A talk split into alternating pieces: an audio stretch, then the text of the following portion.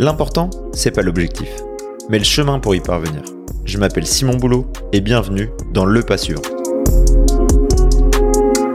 L'idée de ce podcast, c'est de rencontrer ensemble des personnes inspirantes avec qui nous n'aurions jamais pu discuter. C'est parti, suis-moi à la rencontre de sportifs et d'entrepreneurs qui ont agi, échoué parfois, mais surtout avancé. Tac, c'est parti. Salut Alban. Salut Simon. Salut, tu vas bien ? Eh ben écoute, je vais très très bien, je te remercie. Et toi ? Très bien, très bien. On a, on a un peu parlé avant, hein, on va pas se cacher, mais, euh, mais t'es à Tignes, hein, c'est ça actuellement ? T'es chez toi ? Je suis chez moi, je suis à côté euh, de la montagne, d'une, d'une montagne sur Tignes, effectivement, Tignes en Savoie. Très bien, nickel. On, on va revenir un peu sur, sur Tignes, hein, euh, c'est, euh, c'est un peu ta base euh, quand, on, quand on regarde ton parcours. Euh, Avant de commencer et de rentrer euh, plein, plein pied euh, dans l'épisode, je voulais euh, présenter aussi un peu à tout le monde de, les, les, les sujets euh, euh, qu'on va aborder aujourd'hui. Euh, je pense qu'on va commencer par parler de ton parcours, euh, enchaîner sur peut-être la partie, euh, donc t'es explorateur, conférencier notamment, euh, essayer de parler un petit peu de... de de tout ça. Euh, qu'est-ce qui t'a lancé euh, euh, dans la partie euh, euh, exploration ? Qu'est-ce qui t'a amené à faire des conférences sur quel sujet et auprès de qui ? euh, Et peut-être finir un petit peu sur, sur ta vision de la vie, ce que t'aimerais partager, les sujets que t'aimerais aborder. Donc, euh, si ça te va, eh ben, on est parti là-dedans. Bah écoute, j'ai cinq six heures devant moi, donc c'est parfait. Nickel. On devrait en avoir pour une heure et demie, en tout cas, on va essayer. Euh, c'est ce qu'on vise. Donc j'espère que ça va être intéressant. Hein. Ouais, j'espère aussi. Et j'espère que les gens vont pas se lasser. Euh, j'ai deux grosses questions pour rentrer dans cet épisode. Comment, Alban, tu te définirais ? Et la deuxième, comment tu te présenterais euh, à quelqu'un qui nous écoute euh, ta vision de la vie, peut-être, euh, ta vision de la vie et comment tu te définirais ? Alors... J'aurais tendance à dire, ça dépend à qui je m'adresse, mais en gros, je crois que je suis un grand rêveur qui vit ses rêves. Moi, je suis un psychopathe du rêve et j'ai plutôt tendance à les vivre. Donc, je fais tout pour. Après, si je me présente en quelqu'un que je ne connais pas forcément, euh, et si c'est en lien avec le monde de l'aventure, ou si je fais une conférence ou des choses comme ça, je, je me présente en tant qu'explorateur polaire. Voilà, donc c'est un peu les deux, mais, mais les deux sont liés en fait. Hein. L'exploration polaire, vivre ses rêves, et, et j'ai passé ma vie à vivre mes rêves. Donc voilà, c'est un peu le, le trait commun, le point commun de, de ma présentation. Est-ce que tu sais quand est-ce que tu as commencé, quand, quand t'es venu l'envie de vivre tes rêves ? euh, Je sais que moi, c'est pas... C'est, je sais que quand on, en tout cas quand on, quand on est jeune, moi, comme j'ai vingt-trois ans aujourd'hui, euh, l'avenir est plutôt... Euh, euh, flou pour moi. Euh, il y a un moment où je me suis posé, que j'ai pris mes objectifs.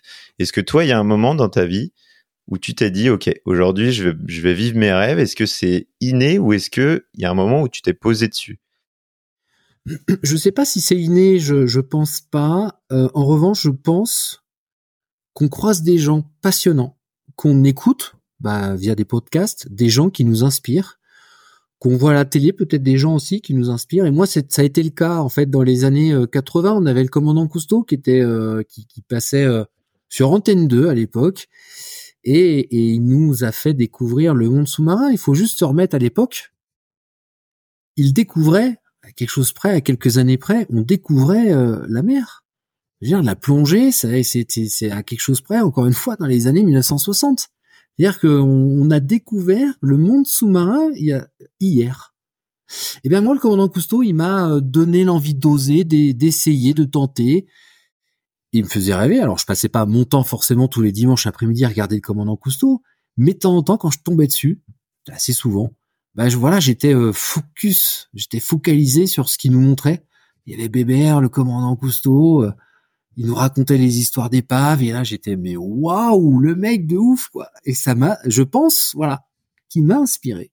Mais d'une manière euh, totalement, je, je, je savais pas qui m'inspirait, hein, je l'ai su beaucoup plus tard. Et donc, à mon avis, tous, plus ou moins, on a des gens qui nous inspirent. Peut-être qu'aujourd'hui, vous allez regarder sur les réseaux sociaux euh, des influenceurs, euh, voilà, qui vont me dire, putain, mais j'ai, quand je serai grand, j'ai envie de faire comme lui. bah, quand je serai grand, peut-être que j'aurai envie de faire Simon et de faire, de faire des podcasts, parce que Simon, il fait des choses extraordinaires, il me donne envie d'oser, il me donne envie d'y croire, il me donne l'espoir. Et moi, je suis un amoureux de l'espoir. Et ben, grâce à ces gens-là, hommes ou femmes, femmes ou hommes, eh ben, je trouve ça merveilleux de nous donner les clés euh, du futur. Commandant Cousteau, alors je vais peut-être te surprendre, euh, tu vois, ça me dit rien en fait. Euh, parce que, alors c'est, c'est peut-être euh, la jeunesse, le truc, mais euh, est-ce que tu pourrais nous, nous représenter un peu le personnage ? Alors là, qui, tu m'as foutu un peu du vieux. Euh, ouais. Et t'as raison, t'as raison, parce que c'est vrai qu'à vingt-trois ans, euh, à vingt-trois ans, on connaît pas forcément le Cousteau, le commandant Cousteau. Le commandant Cousteau, c'était une personne, donc encore une fois dans les années quatre-vingts, qui est, qui a pris un bateau et qui, qui, euh, qui a ouvert le champ des possibles et à l'exploration sous-marine. En fait, il, bon, je vais faire un résumé basique et bateau, mais ils ont inventé la plongée avec ses potes. Et euh, ils ont fait les bouteilles de plongée, ils ont fabriqué les bouteilles de plongée. C'est vraiment un résumé hein, que je fais. Hein. Et ils découvraient c'est, les poissons. Je te, je, te, je te pose la question, pardon, je te coupe. Je te pose la question, euh, pas pour te mettre un coup de vieux, mais je pense vraiment que à mon âge, euh, je pense qu'il y en a beaucoup comme moi. Mais c'est sûr. Et c'est même que j'avais zappé parce que t'as une petite moustache, donc c'est tout mimi. Mais j'avais zappé qu'en fait t'as vingt-trois ans. Euh, mmh. Donc c'est juste que moi je fais beaucoup de conférences et je parle du commandant Cousteau et je lève, je, je fais lever la main et la moitié de la salle généralement ils lèvent la main et déjà je leur dis vous êtes vieux, donc j'en fais partie, hein, je te rassure. Mais non mais c'est, c'est sûr, c'est juste que j'ai zappé que t'avais vingt-trois ans et que ton public d'ailleurs il aura certainement euh, c'est, c'est, cet âge-là. C'est pour voir, ça, c'est pour ça que je demande. En revanche, ce que je veux dire, si c'est pas le commandant Cousteau, on s'en fout. Ça peut être n'importe qui. Je suis sûr que t'as des gens, si tu fais un podcast, tiens, réponds à cette question s'il te plaît mon cher Simon. Pourquoi tu fais un podcast ? Est-ce que quelqu'un t'a inspiré, t'a donné l'envie de faire un podcast ? Je pense que ouais. Euh, notamment, je pense là tout de suite à Mathieu Stéphanie avec le podcast euh, euh, Génération Do It Yourself. Je ne sais pas si tu connais un peu. Non. Euh, des, des podcasts euh, peut-être plus axés. Euh, j'ai, j'ai toujours fait du sport. Euh, j'ai fait du sport à haut niveau. J'ai toujours eu cette... Euh, Euh, discipline, cette envie en fait de, de réaliser des projets. Avant, c'était euh, des compétitions. Il y a eu mes études, j'ai envie de, j'ai eu envie de, de transverser ça euh, un peu autre part. Et, et tu vois sur le podcast, ouais, j'ai, j'ai eu des, j'ai eu des inspirations et j'ai eu aussi une grosse envie de, de, de me lancer euh, dans le vide. Donc tu vois, euh, ouais, j'ai aussi eu mon inspiration. Ben je crois que c'est ça. Pour les gens qui font quelque chose. C'est qu'ils sont inspirés d'une manière ou d'une autre par des gens. Voilà, je pense, hein. Après peut-être que je me trompe, mais euh, voilà. Non, en tout cas, c'était le commandant Cousteau et, et je vous encourage d'ailleurs en termes de, de culture générale de, de regarder qui était le commandant Cousteau. Eh ben, avec plaisir, je pense que je, je creuserai un peu le, le personnage au moins. T'as, t'as un petit livre, hein, une référence ? Non, bah, il a fait plein de trucs. Euh, si vous tapez Commandant Cousteau, euh, il a eu ouais, des, des émissions. Film, il y a eu un film il y a, il y a quelques années qui est sorti sur Commandant Cousteau. Euh, je suis nul dans les acteurs, mais, euh, mais c'est, c'est, c'est, c'est, c'est, c'était il y a quatre cinq ans, un truc comme ça. Donc, euh, mais non, il a fait, il a fait plein de choses. Il a fait Le Monde du Silence, par exemple. Mais ça, même moi, j'étais pas né. Eh ben, tu vois, je le note quand même. Euh... Si on reprend un peu ton parcours, tes études, t'as fait, euh, t'as fait quoi comme, t'as fait quoi comme études ? C'était quoi ton, ton plan au début ? Alors, euh, j'ai jamais été très très bon à l'école. Euh, j'ai quand même réussi à avoir mon brevet, hein, ça c'était, euh, je suis assez fier, brevet des collèges. Et puis après, j'ai été jusqu'au bac, juste pour faire plaisir à mes parents. Parce que j'ai redoublé plusieurs fois, hein, le C M deux, la cinquième, je crois, ou la sixième, je sais plus trop. Enfin, j'ai, j'ai redoublé plein de trucs. Et euh, donc j'ai été jusqu'au bac. Et, et, et je crois que j'étais un, j'avais pas envie de l'avoir en fait ce bac. Donc j'ai surtout pas travaillé pour l'avoir. Je voulais surtout pas être au rattrapage. Alors mon discours, attention, hein, c'est pas de dire il faut pas travailler. Hein. C'est pas ça du tout mon discours. Je, je parle de ce que j'ai fait moi, mais mais je passe ma vie à travailler. C'est juste que j'étais un peu en colère certainement avec l'école et l'éducation nationale. Donc je suis, euh, j'ai passé le bac, je l'ai pas pris. Et après je suis parti, j'ai passé mon monitorat de plongée. Voilà. Donc euh, dans la foulée, là j'avais euh, dix-huit dix-neuf ans, un truc comme ça. Je sais pas quel âge euh, on a quand on redouble plusieurs fois.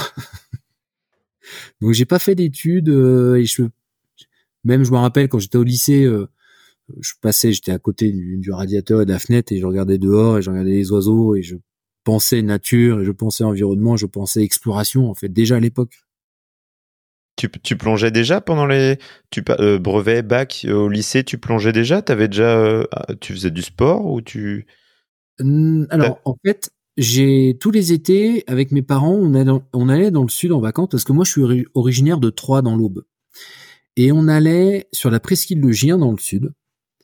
Et comme plein d'enfants, j'avais le masque, j'avais le tuba, et je passais mon temps dans l'eau. Et là, j'avais trois, quatre, cinq, six ans. Enfin, peut-être pas trois ans, mais euh, quatre, cinq, six ans. Et, et avec le commandant Cousteau, j'en reviens hein, sur lui, euh, quand j'avais onze ans, dix ans, onze ans, j'ai, à force de dire à mes parents, je veux faire de la plongée, je veux faire de la plongée, ils m'ont fait faire un baptême de plongée dans une piscine à Troyes. Et j'ai trouvé ça tellement chouette. Il y avait rien de dingue, hein, pourtant c'est une, cu- une, une piscine. Mais j'étais en apesanteur. Je volais, je découvrais un autre univers, en fait. C'est ça, la plongée. Et donc, euh, après, on allait en vacances, toujours à Giens, sur la presqu'île. Et là, je, j'ai commencé mes, mes, à plonger régulièrement là-bas. Donc, déjà, à onze ans, douze ans, treize ans, je plongeais. Voilà, j'ai passé mes premiers diplômes de plongeur. Et à seize ans, j'étais en, en cours de mécanique. Alors, je, ça s'est pas fait en une fois, hein. Ça s'est fait sur, bah, quasiment toute la saison, enfin, la, l'année scolaire. J'ai écrit le planning de ma vie. Euh, comme je te disais tout à l'heure, je suis un psychopathe du rêve, et cetera. C'est-à-dire que je suis très organisé aussi. Et en gros, j'ai écrit le planning de ma vie. C'est-à-dire que ma vie, à quelque chose près, pas forcément à cent pour cent, bien évidemment. Mais j'ai écrit la direction que j'ai envie de, de, de prendre. C'est-à-dire que il est hors de question qu'on décide pour moi. C'est pas possible, ça. Et d'ailleurs, je vous le souhaite. Pourquoi on déciderait pour vous? En revanche, je suis très respectueux de tout. Très respectueux de tout. Je, je suis pas un rebelle délinquant. Je fais ma propre vie, je respecte tout. Je euh, m'arrête au stop, je m'arrête au feu rouge. Ben, bon. Très simple, je paye mes impôts. Par contre, je vis ma vie. Celle que j'ai décidé de vivre. Et ça, ça fait toute la différence. Et d'ailleurs, le petit message, euh, concentrez-vous sur vos rêves et l'idée, c'est d'être heureux, peu importe la manière dont, tout, dont vous l'êtes. Moi, il n'y a pas de jugement là-dedans. Mais si on prend sa vie en main, on est capable de faire des choses extraordinaires et ce n'est que difficile. C'est tout. Euh, hyper intéressant. À quel âge t'as, t'as posé tout ça? Tu te rappelles? Ah, ouais, vers seize ans. Vers seize ans, cours de mécanique, parce que le, cours, le, le prof de méca, je l'aimais pas, donc je m'ennuyais pas mal. Et, euh, et c'était un plongeur. Et il avait une montre de plongée, ça me faisait rêver, et cetera. Donc en gros, quand je dis j'ai écrit le planning de ma vie, je prenais sur des feuilles blanches. Alors, il faut que je sois un moniteur de plongée. Ensuite, j'ai envie d'avoir une école de plongée. Ensuite, j'ai envie d'avoir un camion aménagé, puis je vais me balader un peu partout en Europe, en, dans, dans le monde entier. Et puis, j'ai écrit, je voulais faire des expéditions, j'ai écrit, je voulais euh, faire des livres, des films, que je voulais faire rêver les gens. J'ai écrit tout ça. Après, il y a des choses qui se sont rajoutées. Et puis, j'avais écrit les grandes lignes. Et après, c'était la manière d'y arriver. C'est, c'est une to-do list, hein, en gros. Mais surtout le chemin. OK, pour être moniteur de plongée, pas folle la guêpe. Il fallait être, il fallait avoir le niveau bac. C'est bien pour ça que j'ai mmh. pas, j'ai pas travaillé pour avoir le bac, ça m'intéressait pas.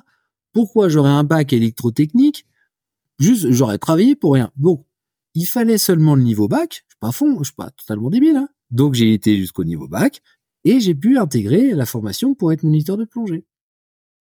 C'est hyper intéressant. Je pense que c'est ça aussi qui m'a. Tu vois, tu parlais tout à l'heure du, du, du lancement dans le podcast. Je crois que j'ai fait un peu pareil, en fait. Je, je me suis posé, je me suis dit, qu'est-ce qui te passionne? Moi, en l'occurrence, c'était le vélo. Euh, donc, tu vois, je me suis remis sérieusement au vélo. Et c'était euh, euh, l'entrepreneuriat, commencer à, à, à, à discuter avec des, des gens inspirants. Euh, et tu vois, c'est ce que je fais là aujourd'hui. C'est le tout début, mais c'est ce que je fais là aujourd'hui. Donc, je pense que si j'ai un conseil à donner aussi, alors je, d'ailleurs, je, j'ai même pas de conseils à donner, mais euh, mais en tout cas pour moi, quelque chose qui m'a vraiment aidé, et du coup on a la preuve que c'est que pour toi c'est pareil, c'est vraiment se poser, euh, se poser sur la vie, prendre le temps de réfléchir, c'est tellement important. Euh, et je sais pas pour toi, mais une, une vision claire au quotidien, un fil rouge en fait. Enfin moi je sais que ça ça ça a propulsé mes réflexions dans, dans autre chose. Je, je trouve important d'avoir, euh, alors moi c'est mes rêves, mais en tout cas un peu d'avoir une, un objectif, de savoir où aller en fait, d'avoir une direction. Mmh. Peu importe la direction, des fois tu peux avoir plusieurs chemins, tu peux aller à droite, tu peux bifurquer, tu peux faire demi-tour, pourquoi pas, mais j'aime cette idée d'avoir des projets en fait. Euh, sinon je je m'ennuie. Je m'ennuie. Bon, je suis plutôt euh, sur mon ordinateur, j'ai un fichier, c'est marqué projet et je dois avoir à peu près une cinquantaine de projets, donc j'ai le temps. Hein. Certains qu'aboutiront, certains peut-être peut-être moins. Bien sûr, mais... mais c'est pas grave, c'est pas grave. C'est cool. Euh, t'as parlé de d'un de tes rêves. Prendre, euh, prendre la tête, si je peux le dire comme ça, mais du, d'une école de plongée, euh, tu l'as aussi fait assez tôt. Est-ce que tu pourrais nous raconter un petit peu ça, euh, l'école de plongée sous glace à Tignes, euh, est-ce que tu pourrais nous, nous raconter un peu l'expérience ? Comment, comment, t- comment t'en es arrivé là, euh, et qu'est-ce que t'as fait en fait pour y arriver ? Comment t'as, f- comment t'as fait pour devenir euh, directeur de l'école de plongée de Tignes ?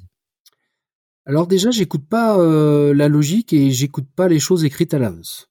C'est-à-dire qu'en gros, à une vingtaine d'années, je me rappelle plus trop, vingt, vingt et un, je crois, euh, je suis moniteur de plongée, j'ai le diplôme, ça y est.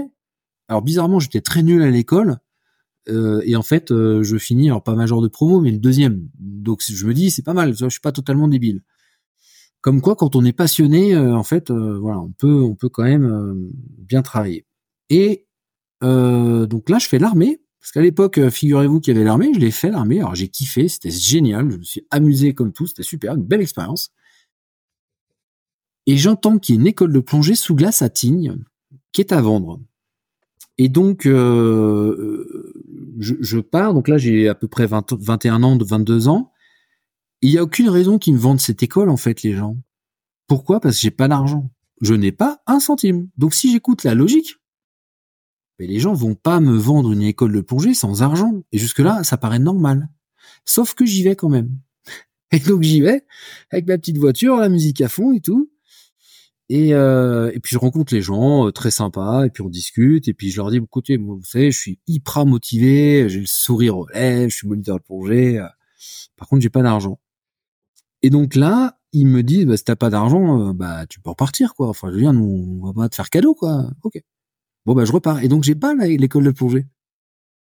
Sauf qu'il y a un truc que j'ai fait. C'est que, un, j'ai défié la logique, les choses écrites à l'avance, et j'ai osé. En fait, j'ai osé. On oublie d'oser aujourd'hui. On a peur du non. Bah, moi, je suis reparti, et ils m'ont dit non, et alors? Sauf que, quasiment dix mois plus tard, ils m'ont rappelé, et ils m'ont dit, bah, en gros, nous, on veut tout, on veut toujours plus de l'école parce que on, on a besoin de, de, ils avaient d'autres projets derrière importants. Et personne voulait de l'école. Et donc, en gros, euh, et ben, je suis retourné, j'ai dit, écoutez, j'ai toujours pas d'argent. Et ils m'ont dit, bah, écoute, on te fait un crédit vendeur. Ça veut dire que pendant des années, tout ce que je gagnais, je le reversais. Et c'est de cette manière que j'ai réussi à m'acheter l'école. C'est pour ça que j'ai aucun problème pour faire tout ce que j'ai envie de faire. Parce qu'on ne sait pas comment ça peut finir. Le fait d'oser, de tenter, tu vas rencontrer des gens qui vont peut-être te tendre la main ou pas. Peut-être que ce que tu as imaginé, ça se transforma en un truc mieux ou pas. Et alors ? Et donc, si ça, si j'avais pas fait ça, j'en serais pas là aujourd'hui. Ça engage à quoi d'être, euh, de, de, d'être, d'être, euh, d'être directeur de l'école de plongée ? Tu faisais quoi ? C'était quoi ton activité au quotidien à ce moment-là ? Alors, donc tu te retrouves justement avec... Euh, une structure, donc tu, tu, tu, pendant X années, tu vas rembourser. Ça, ça engage à quoi ? Ça veut dire qu'à vingt-deux ans, tu connais rien. Moi, je suis juste moniteur de plongée. Je sais pas ce que c'est que la comptabilité. Je sais pas ce que c'est que le marketing, la, la communication. À l'époque, on n'avait pas de clients. Je jouais au, au flipper avec le mec. On mettait dix francs. C'était en francs, dix francs. Et, et je passais mes, jou- mes journées à jouer au flipper parce qu'il n'y avait pas de clients. Et je me dis, putain, je me suis endetté sur plusieurs années. C'est quoi le délire, quoi ? Et, euh, et petit à petit, en fait, ça, ça engage à. Euh, alors après, il y a Internet qui est arrivé. Oh, ça fait un coup de vieux, ça, ce que je dis. et, et, euh, et après, ça s'est aussi développé. Donc, ça engage à un, tu t'es endetté à vingt-deux ans. Tu sais pas comment tu vas rembourser. Deux, tu as des responsabilités euh, euh, parce que après, tu vas chercher. Alors d'ailleurs, j'ai, j'ai, j'ai été chercher un pote qui était moniteur de plongée avec moi et je lui ai dit, écoute. Euh, est-ce que ça te dit de, je te propose un plan pourri, tu fais une saison avec moi, je te paye pas, je te loge et je te nourris, parce que j'ai pas l'argent, et euh, par contre on se marre. Et le mec, il a dit, c'est génial, il s'appelle Damien, je le remercierai jamais assez, Damien, si tu m'écoutes. Et Damien, il a fait une des meilleures saisons de sa vie, il me le dit toujours régulièrement, il me dit, c'était génial. En fait, voilà, je l'ai, j'ai, j'ai pas pu le payer, mais, mais on a passé une saison extraordinaire à l'époque, c'était, c'était il y a vingt-cinq ans. Et, euh, et ça engage à plein de choses, en fait. Tu te retrouves responsable des gens que tu emmènes sous la glace, entre autres. Et on a développé cette école. Et on l'a démocratisée, la plongée sous glace. Et c'était génial. Et, et c'était la plus belle expérience de ma vie. C'est, c'est, une, c'est une école à, à plein temps, pour bien comprendre. C'est, euh, c'est, les gens souscrivent pour venir euh, plonger les, le week-end, ou c'est, c'est, une, c'est des études, c'est une école à, Alors, à part entière. Alors, c'est une école qui est ouverte de décembre, mi-décembre à peu près, jusqu'à à peu près euh, mi- mi-avril, en gros, hein, okay. Pour la saison d'hiver, à Tignes. Donc, le lac, il est gelé. Et on emmenait des plongeurs, donc enfin euh, des gens qui savaient plonger ou qui ne savaient pas plonger. On faisait des baptêmes de plongée sous la glace. On le fait encore aujourd'hui. Hein. Je, je suis plus directeur. Mais en tout cas, ça existe encore et on fait des baptêmes de plongée sous la glace. Et, euh, et donc, c'est, c'est tous les jours. vingt-quatre vingt-quatre. Deux jours. Alors, on l'a développé au, au, au début, il y a, il y a vingt-cinq ans. Euh, euh, c'était pas ouvert aux non-plongeurs. Après, on l'a développé pour les non-plongeurs. Euh, après, on l'a fait des plongées de nuit. Vous savez pas plonger? Bah, venez, on vous emmène plonger sous la glace, deux jours, deux nuits, quand vous voulez. Moi, je suis un, j'ai adoré ça et, et on l'a démocratisé. C'était génial. C'était génial. Euh, top. On sent en tout cas la passion de, de A à Z. Donc ça, c'est cool. Euh, et pour venir sur ta passion, et d'ailleurs, c'est déjà une première partie de ta passion, euh, les expéditions. Est-ce que tu peux nous parler un petit peu de ton, je sais pas si on peut appeler ça un palmarès, mais ton, ton, tes différentes expé, euh, tes différentes expéditions, en quoi elles consistaient euh, dans les grandes lignes? Et, Alors, et je... peut-être le, le fil conducteur de tout ça, si t'en as un. On parlait de fil oui. conducteur tout à l'heure, mais... Je, je vais me rajouter un petit truc que, que je dis pas souvent, mais euh, après la plongée sous glace, trois ans après, j'ai fait la même chose avec une école de plongée souterraine dans le Lot, à Rocamadour, où okay. en gros, j'avais une école de plongée euh, souterraine. Donc euh, l'hiver, je faisais euh, sous la glace. L'été, euh, en tout cas l'intersaison, je faisais... Euh, j'emmenais des gens dans les grottes, en plongée, hein, je parle. Hein. Et donc tout ça, en fait, mine de rien, de plonger dans des plafonds, sous des plafonds, dans des conditions qui sont pas faciles. Hein. Euh, il fait froid, euh, c'est sombre, c'est des labyrinthes quand même, en tout cas sous, dans les grottes. Ça m'a, ça m'a fait travailler le cerveau, en fait, le mental. Et donc j'ai de cette manière construit un mental sans le vouloir. Hein. Mais je me suis endurci un peu mentalement parce que des fois je faisais des plongées pour moi. Quand tu, retro- tu te retrouves dans des labyrinthes, dans le froid, dans le noir, psychologiquement, faut être un peu, un peu préparé. Donc, le fait de m'être préparé le cerveau, de m'être endurci, ça m'a ouvert un peu la voie des expéditions. Et j'avais un, un savoir-faire aussi, à force de plonger dans des conditions qui n'étaient pas faciles. Et, euh, et en gros, alors déjà, je fais la différence entre un voyage et une expédition ou une aventure. Mmh. Pour moi, les, la France est un beau pays avec une langue. Euh, et ils ont inventé des mots. Et les mots ont un sens. Ça veut dire que... Euh, si tu pars, je ne sais pas, je, je, je suis très axé polaire, hein, monde polaire. Si tu pars en Antarctique et que le soir tu prends ta douche au chaud dans un bateau, ça s'appelle un voyage. C'est pas une expédition. Une expédition, tu prends pas de douche. Potentiellement, t'as pas de téléphone portable et t'envoies rien sur sur Instagram, tu vois. Donc, je vais faire un résumé des trois grosses expéditions euh, à laquelle auxquelles j'ai participé. Euh, la première, j'ai participé, j'étais équipier sur une expédition, c'était au pôle Nord géographique, l'axe de rotation de la Terre. On fait le tour du monde en deux secondes. Et donc on était huit et on s'est retrouvés au pôle Nord géographique et on plongeait sous la banquise, parce que c'est ça le lien, à chaque fois il y a de la plongée. Première expédition, pôle Nord géographique. Deuxième expédition, euh, j'étais avec un ami qui s'appelle Vincent et on a, on a descendu la côte est du Groenland, mille kilomètres en kayak de mer. Et je plongeais sous les icebergs. Et puis la dernière expédition, tout ça c'est, c'est en dix ans, hein, parce que c'est très long préparer mmh. un projet d'expédition. La dernière expédition, c'était euh, il y a quelques années, où je suis parti tout seul, euh, en solitaire, pendant soixante-deux jours, avec mes traits d'eau, sur la banquise du passage du Nord-Ouest, donc dans le Grand Nord canadien. Ça durait soixante-deux jours et je plongeais, je faisais des trous dans la glace et je plongeais sous la banquise. Chaque fois, il y a un lien, c'est la, la plongée. Et la deuxième chose, c'est que On, en tout cas, moi, j'ai toujours envie de partager ce que je fais. Et donc, on fait toujours des films, on fait toujours des livres, et il y a toujours une okay. connotation scientifique dans ce qu'on fait. T'as un, euh, Quand, quand il va, il y a un objectif scientifique derrière ou chaque fois ou, ou pas forcément? À chaque fois, oui. Alors, euh, des fois, les gens ils me disent « Ah, mais c'est pour avoir une excuse, pour avoir des financements. » Non, je vous rassure, euh, il n'y a mmh. pas d'argent. Euh, le fait de, d'avoir des connotations scientifiques, un, les sponsors dans l'ensemble, ils s'en foutent. Et deux, la science n'a pas d'argent, donc on n'est pas financé. Donc, si on le fait, en tout cas, moi, si je le fais, c'est par vraie conviction. C'est-à-dire que je vais dans des endroits qui sont difficiles d'accès, où il y a peu, pas d'informations, régulièrement, je parle, hein. Et la science est intéressée, en fait, parce qu'il faut bien comprendre que euh, si on veut protéger le monde et l'environnement dans lequel on évolue, il faut des données régulières partout sur la planète. Partout sur la planète. Je sais pas où t'habites, t'habites où, euh, d'ailleurs? J'habite sur Angers. Angers. Angers. Ouest de la France, ouais. Angers, on va dire que sur Angers, tu as des données régulières depuis soixante ans, soixante-dix ans. Mmh. Minute par minute, hydrométrie, vitesse du vent, et cetera. Sauf que vous imaginez qu'en deux mille vingt-quatre, on n'a pas d'informations régulières dans des zones telles que le pôle Nord. Et si, alors je vais faire un résumé basique et bateau et rapide encore une fois, mais si tu as une décision politique nationale ou, int- ou internationale, comme ça existait sur, dans certains cas, je pourrais te prendre des exemples. Eh bien, cinq ans plus tard, dix ans plus tard, quinze ou vingt ans plus tard, tu peux voir l'évolution en bien ou en mal d'une décision politique qui a été prise. Eh bien, c'est pour ça que c'est important, dans les zones extrêmes, y compris les zones extrêmes d'ailleurs, ce sont des zones qui sont fragiles, d'avoir des données régulières. Donc c'est pour ça que moi, quand j'y vais, les scientifiques sont très intéressés d'avoir des informations, mais ils n'ont pas d'argent. Eh bien, je m'en fous. Je donne ces informations, en tout cas, j'essaye de donner ces informations et de servir à quelque chose. Si on hyper inspirant depuis le début, donc euh, je dis rien, mais j'écoute, euh, je bois. Euh, si on prend ta dernière expé- euh, expédition, pour quelqu'un qui nous écoute, encore une fois, euh, j'essaye d'être euh, au plus concret possible. Quelqu'un euh, qui se reconnaît en toi, qui a envie de se lancer dans sa première expédition.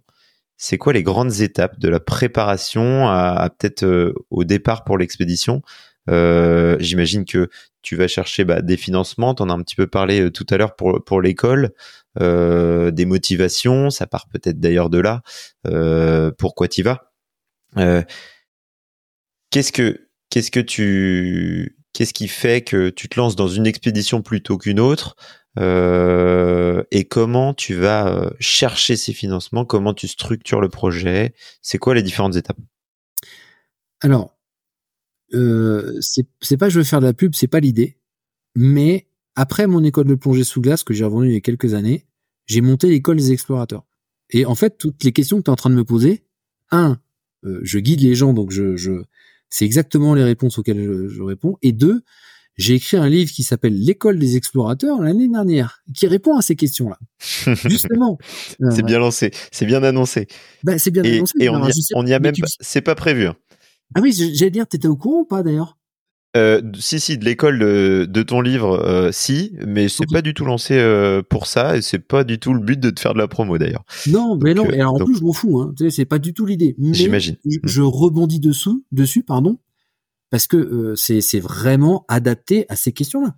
C'est-à-dire mmh. que pourquoi j'ai monté ça ? Parce que euh, y a plein de gens qui m'envoyaient des messages sur les réseaux en me disant bah tiens, euh, je pars à tel endroit, qu'est-ce que je prends comme temps, comment je fais pour la sécurité ? Encore hier, il y a un mec qui est en Norvège qui m'appelle, qui, en, qui part dans quinze jours, qui me dit ah, je suis à la rue, est-ce que je... Moi, je suis passé par des galères aussi. Et donc l'idée, c'était de répondre à ces questions, de faire gagner du temps. Voilà. Et donc Un, je, je, à force de voir plein de projets, je, je crois qu'on oublie une chose, c'est le sens qu'on veut donner à son projet. J'ai aussi eu beaucoup de, de, alors moins en ce moment, mais les cinq dernières années, on va dire, j'avais beaucoup de jeunes qui me disaient, moi, mon délire, c'est de battre le record de MyCorn. Pourquoi pas ? Mais aujourd'hui, c'est en train de bifurquer. Tous les gens qui me contactent, la majorité, c'est plutôt... Ils ont un sens à leur projet. C'est un sens, ça peut être environnemental, ça peut être humanitaire, et cetera. Donc, euh, j'ai l'impression, et moi, je, je, j'aime cette idée de me dire, on sert à quelque chose. Voilà. Mais encore une fois, peu importe son projet. Il n'y a pas de jugement. Mais en tout cas, je, je, je sens une tendance où on est plus dans le sens qu'on donne à son projet. Alors après, euh, souvent, euh, quand euh, les gens me contactent, je leur dis, mais déjà, envoie-moi ton dossier. Donc, sur les gens qui me contactent, on va dire qu'il y en a déjà cinquante pour cent qui n'ont pas de dossier. Donc, je conseille de faire un dossier. Et quand euh, les gens font le dossier, sur les euh, cent pour cent des gens qui m'envoient leur dossier, t'en as à peu près quatre-vingts pour cent euh, où le dossier, il est pas bon. Il est pas bon. Alors, attention, hein. Je me remets, moi, il y a vingt-cinq ans, quand je faisais des dossiers, je pensais que mon dossier, c'était le meilleur du monde, la plus belle idée de la Terre, alors qu'en fait, mon dossier était pourri, c'était nul. Et, et en fait, je n'avais pas compris, je ne savais pas que les graphistes existaient. Et j'ai un pote un jour qui me dit ah bah tiens, file-le-moi, je vais le passer à un pote qui est graphiste. Et donc en fait, ton dossier, c'est ton image de marque, c'est ta signature. Et moi, j'ai compris que aujourd'hui, maintenant, à force de côtoyer un peu des sponsors et des partenaires, si ton dossier il est en Word et qu'il est pourri, il passera pas. Hmm. Donc ton dossier, c'est ta carte de visite et c'est quatre-vingts pour cent de chances de réussir ton projet. On se, on, en fait, on l'oublie tout ça. Donc c'est vraiment la, la, la part première du, du, du, du projet. Et puis il faut pas oublier que les grosses entreprises, très très grosses entreprises, elles reçoivent quatre-vingts, cent, voire plus demandes de sponsoring par jour. Comment tu veux faire la différence si déjà ton dossier il est pas dingue? Il faut qu'il soit dingue. Ta première expédition, tu tu, tu l'as financée comment? Par qui? euh... Alors. Euh, la première expédition auquel j'ai participé, c'est alors c'est pareil, hein, ça a été un enfer. C'était euh, mmh. il faut il faut pas oublier une chose quand on fait un projet. Il y a plein de tes potes, ta famille qui vont dire c'est génial, mais en gros quasiment personne va t'aider. C'est ce que je te dis. Je, je, voilà. C'est à peu près ça. Et, et donc euh, si tu tiens pas, si tu n'es pas persévérant, et ça c'est un mot que j'ai appris, hein. Persévérance et patience. Si tu n'es pas persévérant, ça marchera pas. Et donc, en fait, qui réalise des projets? Bah, sur les cent pour cent de gens qui ont des, des projets qui peuvent être très bien, attention, hein, super. Bah, en fait, il y en aura déjà, sur cent pour cent des gens qui ont des projets, il y en a quatre-vingts pour cent qui vont disparaître. Dans les six premiers mois. Donc après, il reste que les vingt pour cent. Et c'est, ceux qui vont réussir, c'est, euh, c'est ceux qui vont y croire. C'est ceux qui vont pas baisser les bras. Et aujourd'hui, c'est vrai qu'on est dans une société où on a tout tout de suite avec notre téléphone portable. C'est vrai. Mais n'oublions pas la patience, la patience et la persévérance. T'éblouis pas. Je, je, donc, je vois la lumière euh, qui euh, ouais, mais c'est important le, le, le dossier. Et moi, je te dis, je, j'étais passé par ça où je pensais que mon dossier était extraordinaire. Et en fait, il était pourri. Je faisais un truc Word. Je pense qu'aujourd'hui, vous savez mieux faire des dossiers que nous. et euh, mais dans, dans les faits, ton dossier, tu le construis, t'es pourri, tu le pousses par mail, tu vas voir les... les, les... Comment ça se passe? euh, tu, tu vas voir les entreprises, tu... tu... Non, par mail, euh, tu les contactes sur les réseaux sociaux de nos jours peut-être. euh, comment, comment on démarche tout ça? Alors déjà, moi au début, j'ai un projet, j'en parle à mes potes, à droite, à gauche, euh, des, des, des, enfin ouais, plutôt des, des gens assez proches. Mmh, euh, directement, tous, ouais. Politesse, ils vont me dire euh, c'est super, mais en fait, c'est pas ça qui m'intéresse. C'est ce qui vont me poser les questions. Parce qu'en fait, tu vas t'apercevoir que tu auras toujours les cinq mêmes questions qui ressortent. Et toi, tu n'as pas forcément les cinq bonnes réponses. Donc, concentre-toi, comme c'est toujours, parce que les gens sont, on pense tous à peu près la même chose. Hein. Donc, tes cinq questions qui ressortent, tu vas les travailler. Parce qu'en gros, quatre-vingt-dix pour cent des gens vont poser les mêmes questions. Ensuite, une fois que tu as fait, tu as testé un peu ton projet autour de tes proches, et cetera, tu peux envoyer des mails. Euh, tu as à peu près quatre-vingt-dix-neuf virgule huit pour cent de chances que ça n'aboutisse pas. Tu en as à peu près, euh, t'auras peut-être à peu près cinq six réponses de gens de société qui seront polis, qui vont te dire euh, merci, mais vu la conjoncture, c'est compliqué, c'est difficile, donc on peut pas vous aider. Les autres ne répondront pas.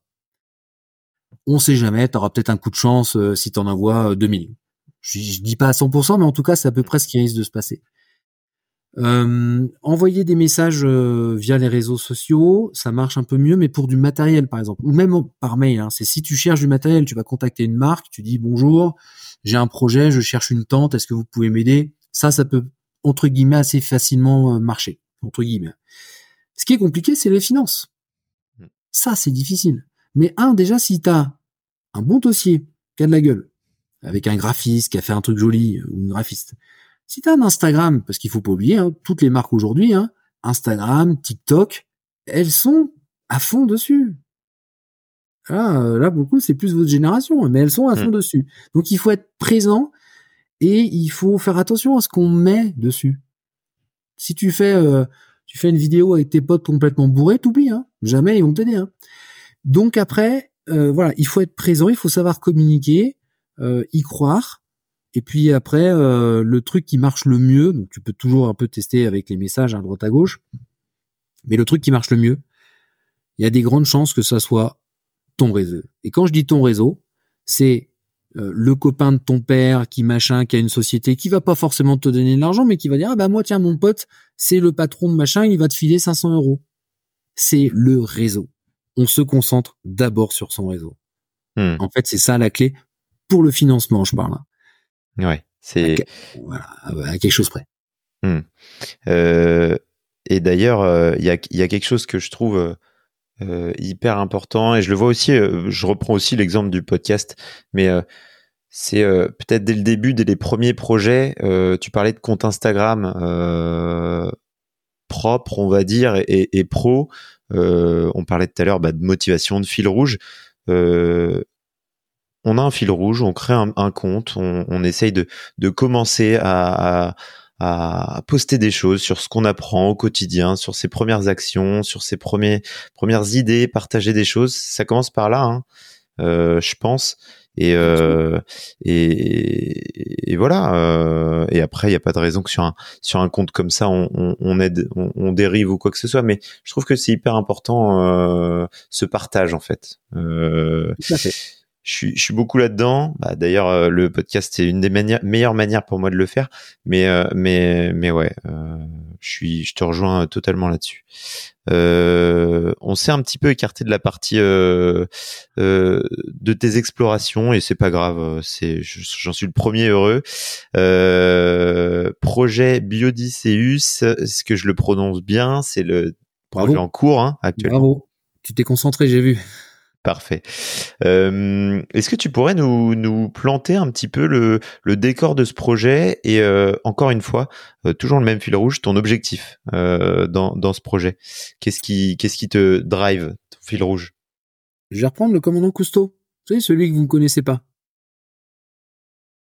Le commandant Cousteau, dans les années mille neuf cent soixante, il a fait vivre des gens sous la mer. Il avait fait des habitats sous, sous-marins. Donc, ça s'appelait précontinent à l'époque. Et le commandant Cousteau, il appelait ses équipages des océanautes. Voilà. Euh, ça a donné lieu, à l'époque, aux premiers euh, travaux sous-marins à grande profondeur. En gros, voilà, c'est, c'est un peu ce que ça a donné lieu. Et puis après, les maisons sous-marines, il y a eu plusieurs projets, il y a eu plusieurs habitats sous-marins, puis à quelque chose près, ça existe quasiment plus. Il reste un, un projet dans le monde, enfin, c'est, c'est pas, c'est pas foufou, quoi. Et moi, je veux juste rappeler une chose, c'est que j'ai passé plus de quinze ans de ma vie, vingt ans de ma vie, à emmener des gens qui savaient pas plonger sous la glace. On a démocratisé euh, la plongée sous glace. J'ai démocratisé avec l'école des explorateurs l'aventure. Demain, je veux démocratiser les expéditions. Quand je dis ça, je dis quoi ? euh, C'est quoi le rôle d'un explorateur ? C'est d'emmener en sécurité dans des milieux extrêmes, euh, découvrir le monde, découvrir euh, l'univers dans lequel on, on évolue, des gens dont c'est pas le métier. Les scientifiques, alors il y a des scientifiques de terrain, il y a des scientifiques qui vont en Antarctique, bien évidemment, hein, ou, ou ailleurs, mais mais dans des bases qui sont euh, déjà construites. Le soir, ils mangent des cookies et ils sont au chaud. De temps en temps, ils vont bivouaquer. Hein, bon. Mais il n'y a aucun scientifique, ingénieur, docteur, chercheur qui va au cœur du réacteur climatique. Et c'est quoi le cœur du réacteur climatique ? C'est la banquise arctique, l'Arctique, le pôle Nord, en tout cas toute sa région du pôle Nord. Qu'est-ce qui se passe là-bas ? C'est une zone qui est primordiale, importante, qui joue sur le climat de la planète, parce qu'avec la fonte des glaces, le courant océanique, le changement du courant océanique, et cetera, tout est lié avec à cause des glaces, à cause, grâce, enfin comme on veut, mais des glaces en tout cas, grâce, j'aurais tendance à dire. Et ce qui m'intéresse, c'est de refaire un habitat sous-marin où on va se faire confiner sous la banquise arctique, au cœur du réacteur climatique, pour pouvoir étudier l'environnement. Rappelez-vous, quand il y a eu le Covid, la vie revenait deux mois, trois mois plus tard. La vie était revenue quasiment. Hein. C'est-à-dire qu'en gros, l'homme disparaît, demain la vie elle revient. Eh bien, moi j'ai envie, avec mon équipe, qu'on crée cet habitat sous-marin, qu'on vive sous la banquise arctique, dans une dizaine de mètres de profondeur, au cœur de l'environnement, qu'on puisse le voir évoluer et qu'on devienne invisible. Quand tu fais une plongée en Arctique, par exemple, n'importe où, en mer aussi, c'est pareil, tu descends pendant tes quarante minutes, les poissons, tu t'en vois certains, puis il y en a plein, plein qui disparaissent. En fait, tu les vois pas, parce que la vie, elle s'écarte quand même. Elle fait gaffe, il y a un plongeur qui arrive.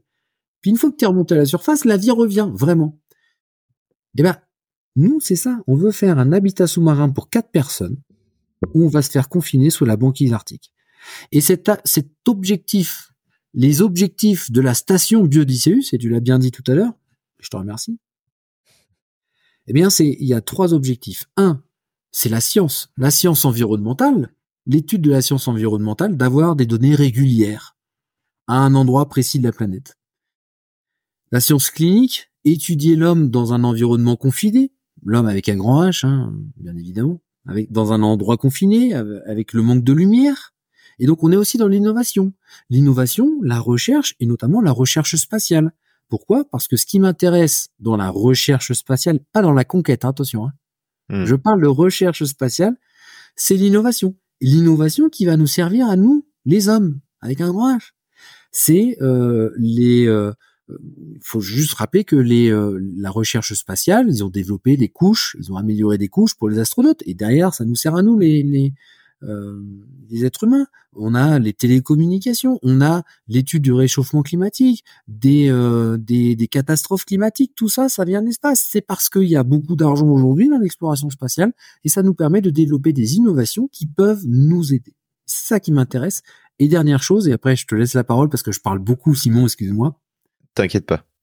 C'est la j'ai, formation. J'ai des petites questions. Mmh. La formation, la formation des travailleurs de l'espace. Parce que, encore une fois, on n'est pas dans un monde des bisounours et demain, quand je dis demain, ça sera dans quinze ans, vingt ans. Peut-être plus, peut-être moins. Il y aura certainement une base scientifique sur la Lune, comme il en existe en Antarctique. Hein. Quand on était dans les années cinquante, on disait « Ah, il y aura des bases scientifiques en Antarctique, c'est horrible !» Bon, demain, il y en aura sur la Lune. Et qui ira sur la Lune ? Ben, la même chose que les gens qui sont en Antarctique. C'est des cuistots, c'est des infirmiers, euh, médecins, euh, infirmières, enfin ce qu'on veut, quoi. C'est des logisticiens, euh, c'est, euh, c'est... Et puis, il y a des scientifiques, et puis il y a des ingénieurs aussi. Mais euh, le cuistot, il va falloir l'entraîner pour aller là-haut. Voilà. Et nous, on se, passe aussi, on se place aussi dans cette partie-là, qui est de la formation, potentiellement, des travailleurs de l'espace, dans des configurations qui se ressemblent à l'espace. Un plafond, le froid, le noir, euh, quelque chose qui euh, ressemble le plus possible. Et nous, on a un savoir-faire, ça fait vingt ans qu'on en met des gens sous la glace. T'as, la, t'en es où dans le projet euh, actuellement ? c'est, c'est, c'est quoi, c'est quoi le, le, le calendrier, en tout cas prévisionnel ? c'est, c'est quand que tout ça part ? C'est quand que tu pars ? Alors, euh, ça fait huit ans que je travaille sur le projet. Alors, pas à temps plein, bien évidemment. Mmh. Beaucoup de réflexions, de, en gros, me dire qu'est-ce que je pourrais faire, et cetera. J'ai annoncé le projet l'année dernière. Et la première étape, c'est, je disais tout à l'heure, euh, quand vous avez un projet, parlez-en à vos potes. Bon, celui-là, c'est un projet qui est un peu plus ambitieux quand même que tous mes autres projets. Donc, ça va prendre du temps. C'est plusieurs millions d'euros, bien évidemment.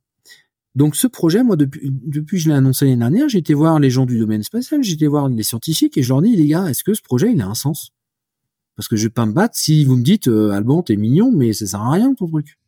Donc la première chose, c'est ce qu'on appelle la parole d'autorité aussi. C'est de voir, un, si votre projet il a un sens, il sert à quelque chose, parce que si tout le monde s'en fout, ça sert à rien. Donc oui, aujourd'hui, j'ai la réponse, il est important et j'ai plein de soutien, où les gens disent « ça serait génial pour telle, telle, telle raison ». Et deux, c'est la parole d'autorité, où je dis, parce que qui je suis pour aller voir les gens là en leur disant « tiens, je vais vous faire vivre sous la banquise arctique ». Eh ben, il faut être crédible. Donc mes projets précédents, à m'assurer une certaine crédibilité, mais aujourd'hui, il faut que je continue à travailler la crédibilité. Et je, je continue aujourd'hui à, euh, à chercher les soutiens institutionnels, les soutiens aussi de, de gros partenaires aussi qui, qui me disent « nous, c'est génial, parce que, parce que », et on te soutient. Et après, il faut aller chercher les sous. Ce projet, il est décliné en trois étapes. On a Biodysseus, euh, l'expédition, ça veut dire que je vais repartir en expédition pour commencer à dormir sous la banquise arctique, première étape. de, avec des technologies, des innovations, et cetera. Deuxième étape, la construction d'un laboratoire Biodysseus Lab. C'est-à-dire c'est un mini, c'est un prototype, c'est une preuve de concept de la grande station, mais en plus petit. Mmh. Et la troisième étape, c'est Biodysseus Station, qui sera dans les quelques années à venir. Mais en, en gros, tout ça, j'espère que ça, en dix ans, on a, on a réussi à, à faire nos trois étapes. Tu, tu penses que ce projet-là, il naît des autres expéditions? Est-ce que tu aurais pu euh, lancer ce, pro- ce projet-là euh, euh, à tes débuts? Euh, non. non. Il en découle des autres. Euh, tu, tu pourrais dire un peu plus là-dessus? Il en découle des autres, j'aurais tendance à dire, pour deux raisons. La première raison, c'est que j'ai compris, à force de, de tutoyer la glace, la banquise et le froid extrême, et puis de rencontrer des Inuits, d'aller sur place, j'ai compris l'importance de la banquise. Parce qu'aujourd'hui, tu dis aux gens, ah, la banquise, elle fond. Il y en a, des, il y a plein qui, en fait, c'est comme le commandant Cousteau, ils voient pas le rapport, en fait. Non, mais vraiment, ils connaissent mmh. pas. Donc, moi, j'ai compris ça. Euh, je l'ai vu évoluer. Ça fait quinze ans que je côtoie la banquise et je l'ai, un, je l'ai compris, et deux, je l'ai vu évoluer. Et la, la, donc, je pouvais pas le faire quand j'avais vingt ans. Et la trois, enfin, la dernière chose, c'est que j'ai rencontré des scientifiques. En fait, c'est que, au début, je les connaissais pas. Puis maintenant, je les côtoie de plus en plus. Et, et, et je comprends mieux le mode de fonctionnement de, de, de, de, de cette banquise, de cette glace, l'interaction avec le climat. Et puis pourquoi, et c'est important, continuer d'aller l'explorer, de la voir évoluer et de, de, de travailler avec elle. En fait, ça, je le savais pas avant. Mais, et puis je pense sincèrement que quand j'avais vingt et quelques années, j'aurais pas pu imaginer un projet à plusieurs millions. On revient sur la parole de, de, d'autorité. La je crédibilité. Dire, je, vais, je vais aller sur la Lune demain. Demain, il y a des mmh. grandes chances. Je t'aime bien, Simon, mais je pense que si tu me dis ça, t'es pas crédible. Mmh. Tu t'es armé, tu t'es armé de tes différentes expéditions aussi, et ça oui. t'a servi pour ce nouveau, en tout cas pour pour cette partie crédibilité. Ouais. Tout à fait. Mmh. Tout à fait. Et puis euh, et puis euh, je continue d'apprendre en fait. C'est ça aussi qui est intéressant. Moi, il y a plein de choses que j'apprends, que je découvre, et puis il y a des trucs où je ne sais pas, bah j'y vais, et puis on verra bien. En fait, comment t'apprends? Hein? Comment t'apprends? Comment t'apprends au, au quotidien? Mais tu sais, au début, pour aller voir de, des gens du domaine spatial ou les scientifiques euh, euh, spécifiques euh, glace ou des trucs comme ça, moi je les connais pas. Donc des fois, euh, j'ai envoyé des mails que j'ai cherchés, puis je dis tiens voilà le projet. Alors le projet était tellement ambitieux que les gens ils étaient un peu curieux, ils me prenaient certainement pour un fou. Puis je leur parle du truc. Puis il y en a qui m'ont dit oh là là, t'es qui, euh, ça marchera pas, laisse tomber. Et puis je, moi je me concentre sur les gens qui croient au projet en fait. C'est ça qui est intéressant. Et puis j'apprends, moi je sais pas, euh, je sais pas comment je vais faire pour trouver les vingt millions. C'est plus de vingt millions ce projet. Et alors, j'aime pas trouver des excuses et des prétextes. Mais non, ça c'est nul. Je vais trouver les, les sous, c'est pas grave. c'est, c'est pas un souci. On va fédérer les gens autour de, de, de son projet. Je ne supporte pas quand on cherche des excuses. Je suis pas d'accord. Et ça te pousse, ça te pousse vers le haut. Mais oui. Il y a des gens qui parlent d'échecs, tu sais, tu, tu vois ce que c'est ce mot-là. Je dis, mais, mais, mais tu rigoles. Moi, je, j'essaye plein de choses. Au pire, on me dit non. Et alors, je dis, c'est pas grave, je passe par la porte, je passe par la fenêtre. C'est même les challenges qui m'attirent, les défis. Tu sais quoi, si demain, Simon, je t'adore, hein, tu me dis, écoute, Allemand, j'ai quinze millions à te donner, je sais pas si je les prendrai. Mm. je, je pense qu'il me manquerait un élément de construction, d'apprentissage. Dans, euh, parce que moi, tu fais une soirée, euh, ils ont beau avoir plein d'argent, les gens, euh, je sais pas... Euh, J'ai, je, je sais pas me vendre là-dessus, tu vois, je suis pas très bon. Je sais parler de mon projet avec passion, mais me vendre vraiment, c'est, c'est, c'est difficile. Donc, je, j'apprends, en fait. J'apprends. Moi, si les gens, ils me disent, ah, bah, il est génial ton projet, je suis hyper content. Après, s'ils me disent, tiens, je te donne cinq cent mille, je serais hyper content, mais en fait, euh, je suis content pareil. Alors, tu vois, tu vois, il faut encore que j'évolue, hein. Il faut encore que j'apprenne. On clôture euh, Biodysseus. J'ai une dernière question. Euh... Tu nous as dit un petit peu où t'en étais. Est-ce que le, les, les premiers, les, les, tout ce que t'as fait, j'allais dire les premières étapes, euh, en, en huit ans de réflexion sur ce projet-là, qu'est-ce qui reste à faire dans les grandes lignes euh, pour que ce, pour que ce projet euh, naisse, enfin, en tous les cas, pour ce que pour pour ton départ en fait, avant ton départ, Euh, concrètement, euh, est-ce que la station existe aujourd'hui ou... Non, non, non, elle n'existe pas. On est sur, ouais. alors comme tous les gros projets hein, qui ont existé ou qui existent encore aujourd'hui, euh, il y a des très gros projets. Hein, euh, là, pour nous, en France, on est, on est, on a des belles personnes qui font des très beaux projets que j'applaudis d'ailleurs. Euh, ça commence par un dessin, ça commence par une, un dessin, un sens au projet, et après tu vas mmh. t'entourer, tu vas fédérer des gens autour de ce projet. Donc aujourd'hui, moi j'en suis là, j'en suis sur cette deuxième étape qui est de fédérer les gens autour, et puis petit à petit on va la construire. Donc non, c'est euh, comme je te dis, on a Biodysseus l'X P, Biodysseus Lab et Biodysseus Station. Donc no- normalement, j'espère l'année prochaine faire euh, Biodysseus X P, euh, mmh. ce qui est déjà le lancement de Biodysseus en fait. Ok, top. Euh, merci pour tout ça. Euh, merci pour tout ça. Je t'avais présenté le plan. On a fait euh, juste la partie parcours. Euh, j'ai promis à Alban avant euh, l'enregistrement euh, d'être à à peu près une heure et demie. On est à cinquante minutes. Euh, conférence. Est-ce que ça te dit de, de basculer sur ce plan-là euh, quand on lit ton, ton, ton LinkedIn, quand on lit ton Instagram, on voit que tu es conférencier, même sur ton site euh, web. Euh, qu'est-ce qui te motive dans cet aspect euh, de ta vie ? Qu'est-ce que tu partages auprès de qui euh, sur la partie euh, conférence ? Alors, les conférences, c'est assez large. Ça va de, de petites conférences euh, dans des écoles, voilà. Euh, ça va dans les conférences. Alors le plus souvent c'est dans les entreprises, et puis après ça peut aller aussi dans les associations, ou euh, ça m'est arrivé dans des prisons, ça m'est arrivé dans des hôpitaux. Donc euh, en fait, euh, pourquoi la conférence en règle générale, c'est parce que un, tu apportes du rêve, tu apportes pourquoi pas suivant les gens de l'espoir, du possible, et euh, et, euh, et ouais, tu fais rêver les gens, et puis après tu peux inspirer. On en parlait tout à l'heure. Moi, si quelqu'un m'avait pas inspiré, peut-être que j'en serais pas là aujourd'hui. Hmm. Et donc, euh, euh, c'est un peu l'idée des conférences. Donc, majoritairement, c'est souvent en entreprise, euh, mais ce qui me plaît, c'est ça, c'est d'inspirer les gens. Alors, je dis pas qu'on n'est pas un guide, des guides. Hein, quand on fait des conférences, c'est pas le gourou, c'est pas non. C'est juste que des fois, dans la vie, on oublie certaines choses. Et je reviens toujours sur les mêmes mots, sur les mêmes thèmes, la patience, la persévérance, oser. On oublie ça. Les gens trouvent des millions de prétextes, d'excuses de ne pas faire les choses. C'est vachement plus simple de dire « Ah bah tu sais, moi j'aurais pu euh, faire le tour du monde avec un vélo, j'en étais capable, mais euh, ma femme elle m'en a empêché. » Ou alors « Mais mon mari il m'en a empêché. » Ou alors « Parce que j'ai des enfants, je peux pas le faire. » Et moi en fait je vois pas le rapport. Non, je vois pas, je comprends pas. En fait je vois pas. C'est-à-dire que tu peux me dire ce que tu veux, tu vas me dire « Oui, mais je, tu comprends, avec mon métier, il faut que je travaille pour gagner de l'argent, pour ci, pour ça. » Oui, bah tu viens de me trouver une excuse. Comment tu expliques qu'il y a des gens qui plaquent tout du jour au lendemain et qui font, qui vivent leurs rêves. Ça se travaille, ça se travaille, attention, mais c'est possible. Et ça, on l'oublie. Et on oublie une chose, c'est qu'on est extraordinaire. Pardon de te le dire ou de te le répéter, Simon, tu es extraordinaire. Les gens, moi, quand j'étais enfant, sur mon bulletin scolaire, c'était marqué des fois médiocre ou à peu près nul. Non. Moi, fait, c'était écrit cours, bavard, bavard, très bavard et n'écoute pas. Ah bah, pour, bah pour le coup, t'écoutes. Hein. Voilà, exactement.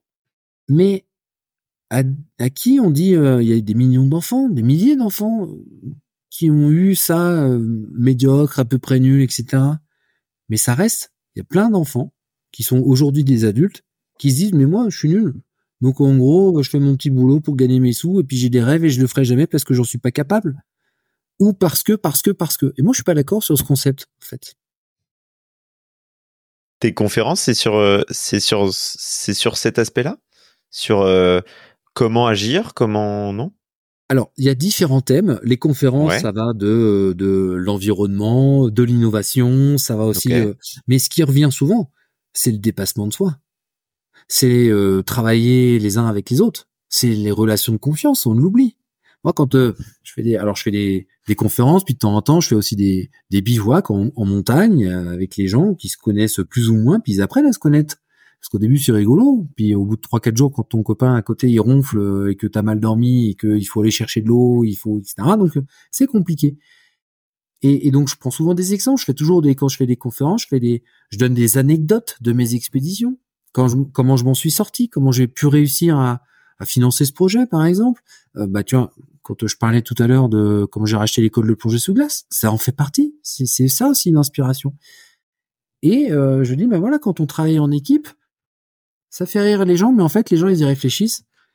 Euh, quand on est une équipe, en fait, il y a les sept nains dans une équipe. Et si tu veux que ça marche, il faut que tu saches qui est qui. C'est-à-dire qu'il y a toujours Grincheux. Et Grincheux, il faut toujours le mettre avec euh, celui qui rigole tout le temps, là, joyeux, là. Parce que comme ça, tu crées une balance. Grincheux, c'est le plus chiant de l'équipe.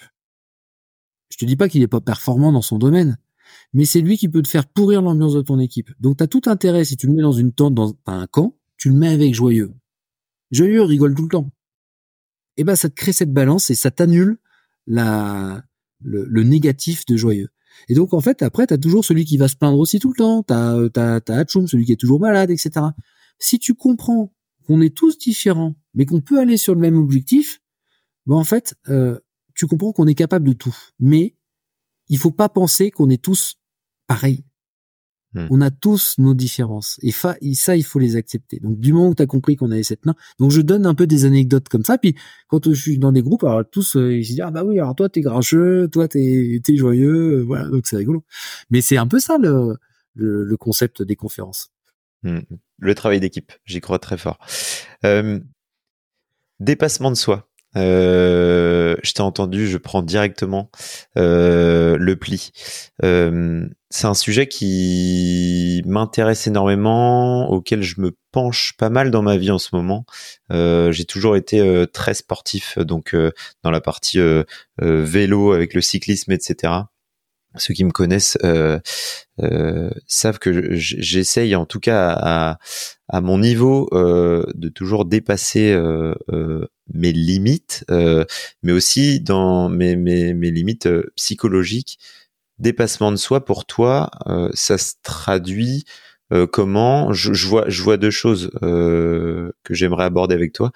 Euh, Peut-être en environnement de survie, euh, en tout cas en, en expédition, dans des conditions extrêmes.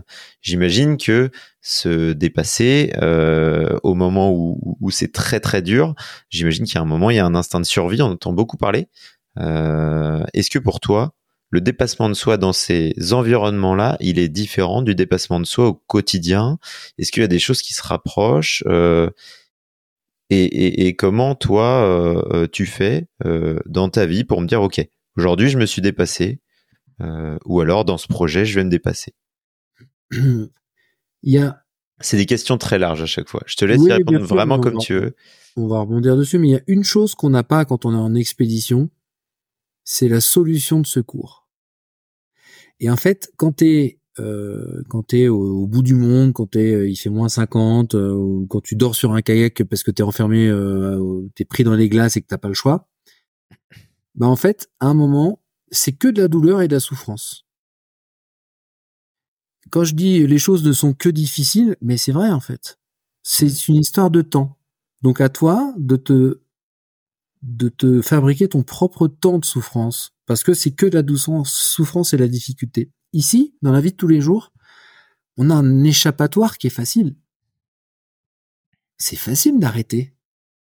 C'est ce qui fait la différence entre ceux qui vivent leur rêve ou pas. C'est tellement facile. J'ai un super projet, ça fait six mois que je suis dessus et tout le monde s'en fout et, j'ai, et personne n'y croit. Bon bah j'arrête. Le dépassement de soi, c'est de comprendre que ce n'est que difficile. Hmm. c'est de comprendre que ce n'est que difficile. Quand tu as compris ça, tu deviens persévérant, tu deviens patient, et tu sais que tu y arriveras. Alors attention, après, tu peux réécrire une histoire un peu différente. Si tu vas dans le mur, bah essaie de tourner un peu le volant. Euh, et donc tu peux. Ré- Moi, j'ai écrit plusieurs fois l'histoire de Biodysseus. Mais petit à petit, à force d'échanger, je voyais, j'avançais. Puis des fois, j'avançais plus du tout pendant plusieurs mois. Hop, bah j'ai bifurqué à droite ou j'ai bifurqué à gauche. J'aime cette image de me dire que la vie, c'est pas comme si t'habites à Nice et que tu veux aller en Corse avec un bateau moteur. Bateau moteur, c'est tout droit. Sauf que la vie, c'est pas ça. La vie, c'est comme un voilier. T'es à Nice, tu veux aller à... en Corse, et ben, tu vas tirer des bords. Des fois, il y a du vent, tu vas bien avancer vite en direction de, de, de, de la Corse. Des fois, il va peut-être falloir réduire la voilure parce qu'il y a une tempête. C'est vrai, ça peut arriver, ça. Mmh. Il y a des tempêtes. Puis des fois, c'est assez calme, mais ça avance. Et puis des fois, tu casses le mât. mais t'as peut-être pas coulé encore. Eh ben la vie, c'est ça. C'est comme ça que je vois les choses. Donc euh, ouais, c'est c'est que difficile, et c'est pour ça que quand t'es en expédition, t'as pas le choix que d'assumer. Le dépassement dans, de soi. Dans... C'est... Ouais, mmh. Vas-y, je t'en prie. Dans dans dans la vie de tous les jours, justement, euh, j'ai envie d'abandonner un projet. Qu'est-ce qui, enfin, envie, non, je, j'ai pas, je, je me le souhaite pas du tout. Euh, mmh. Je dirais pas ça envie. Je dirais plus, euh, j'ai l'idée d'abandonner parce que euh, personne me suit autour de moi. Il euh, y a des, il y a des petits tips. Tu, tu gardes une phrase en tête pour te dire, ok, là c'est dur. Je courbe, je courbe les chines et, et j'avance. Est-ce qu'il y a des, t'as, t'as des, t'as des petits, euh, t'as des petites choses qui reviennent à des moments de ta vie où c'est peut-être un peu plus compliqué? Oui. Quand c'est comme ça, moi je fais une pause. Je fais une pause. Alors ça peut être une pause de deux jours, ou ça peut être une pause de plusieurs semaines ou plusieurs mois. Hein. Hum. Et pour revenir dessus. Mais je lâche pas. Je suis un psychopathe du truc. Je te le dis depuis le début. Je ne lâche pas. Je suis, j'ai, j'ai un os comme son chien. Je ne lâche pas. C'est-à-dire qu'en fait. D'ailleurs, quand j'ai des partenaires qui me disent « Oui, Alban, t'es gentil, t'es mignon, mais on va pas t'aider parce que, parce que je dis « Ok, pas de souci, vous inquiétez pas, je le ferai avec ou sans vous. » Je le ferai avec ou sans vous. Et donc, quand il y a des difficultés, bah, tu sais, c'est ce que je te disais, tu peux rebrousser chemin avec ton avion, avec ton bateau, pardon. Tu peux faire demi-tour, tu peux revenir à Nice. Tu peux changer la voile qui a cassé, puis tu peux repartir à Calvi, en Corse. C'est important de, de savoir aussi... Euh, lâcher un peu ton projet pour revenir un peu plus tard. Mais il y a des gens, c'est des spécialistes de lâcher. Et ils reviennent jamais. Hmm. T'as pas lâché, on peut le dire. Et tu lâcheras pas. Euh, ta, ta, ta vision de la vie, l'équilibre, c'est le dernier, euh, dernier axe que j'aimerais euh, aborder. Euh, je sais pas exactement comment le prendre pour tout dire, mais... Euh, C'est quoi, c'est quoi ton quotidien aujourd'hui? Euh, comment, comment ça se passe déjà? J'imagine qu'il n'y a pas trop de routine, mais tu es en phase de préparation de ton projet, tu as ça à cent pour cent, tu plonges peut-être encore à l'école, euh, tu as aussi ton école d'explorateur. Comment tu gères ces différents projets dans ton quotidien? Comment ça se planifie tout ça? Tu... C'est quoi le quotidien d'Alban Michon aujourd'hui? Alors, je vais juste rebondir sur la phrase d'avant où t'as dit, toi tu lâches Vas-y. Pas. Ouais. Euh, ça fait huit ans que je suis dessus et je pense que j'en ai encore pour des années. Euh, peut-être qu'on tu referas un podcast dans vingt ans et peut-être que j'aurais pas réussi. Par contre, j'aurais tenté, j'aurais appris des choses et peut-être que mon projet d'aujourd'hui il sera transformé en autre chose. Mmh. Et tu sais quoi, j'aurais pas de regrets. C'est ça qui est important. Et je pourrais pas te dire, oui, mais tu sais, moi, j'avais un super projet d'habitat sous-marin, ça aurait été génial, mais tu comprends, nanana. Non, j'ai tout fait pour. Puis je te dirais, écoute, Simon, tu sais quoi? Ça fait vingt ans que je suis dessus. J'ai, je me suis tout donné, les tripes entières pour y arriver. Et je serais fier de moi. J'ai aucun problème à te dire. Même si j'y arrive pas, c'est, c'est, le chemin, il est méga important. Je veux pas regretter. Ça, c'est important. Voilà, je voulais juste... Euh, Je te, je te coupe deux secondes, hein, ça, tout ce que tu dis, euh, le pas suivant, c'est le nom du podcast. Euh, le pas suivant, pourquoi? Parce qu'en fait, un pas devant l'autre, euh, le chemin et le fil rouge que j'ai, c'est euh, c'est pas la, c'est pas la quête en fait, c'est euh, c'est le chemin le plus important, c'est de mettre un pas devant l'autre, euh, comme comme je fais aujourd'hui, comme tout le monde euh, peut le faire dans sa vie, donc euh, ça colle. Je te laisse continuer. Euh, exactement. Sur, je t'avais, je t'avais dit, euh, je t'avais demandé peut-être ta routine en fait. Euh, oui. Comment, comment tu t'organises tes journées euh, en, dans, dans ton, dans tes projets actuels? Alors déjà, j'ai pas de routine parce ouais. que je ne supporte pas la routine. Ce n'est pas possible. Ce n'est pas possible. Donc en gros, on va dire que euh, j'ai une routine annuelle qui est déjà de faire six mois euh, à Tignes et six mois sur la presqu'île de Giens dans le sud. Okay. Voilà. J'habite euh, six mois à la, à la neige et six mois à la mer. Voilà. Comme ça, j'ai l'impression d'être en vacances toute l'année. Euh, après, à quelque chose près, l'hiver, j'ai mon école des explorateurs. Donc, par exemple, je continue de plonger. Tu vois, encore, euh, encore euh, hier, j'étais sous la glace. Donc, je continue toujours de plonger. J'ai des sur, j'ai des projets sur lesquels il faut euh, entraîner les gens. Donc, je travaille sur ça et je travaille. Euh, euh, on va dire sur l'hiver, on va dire que je suis à soixante-dix pour cent sur Biodysseus, Et après, le reste, c'est mélangé entre des conférences et l'école des explorateurs. C'est à peu près ça.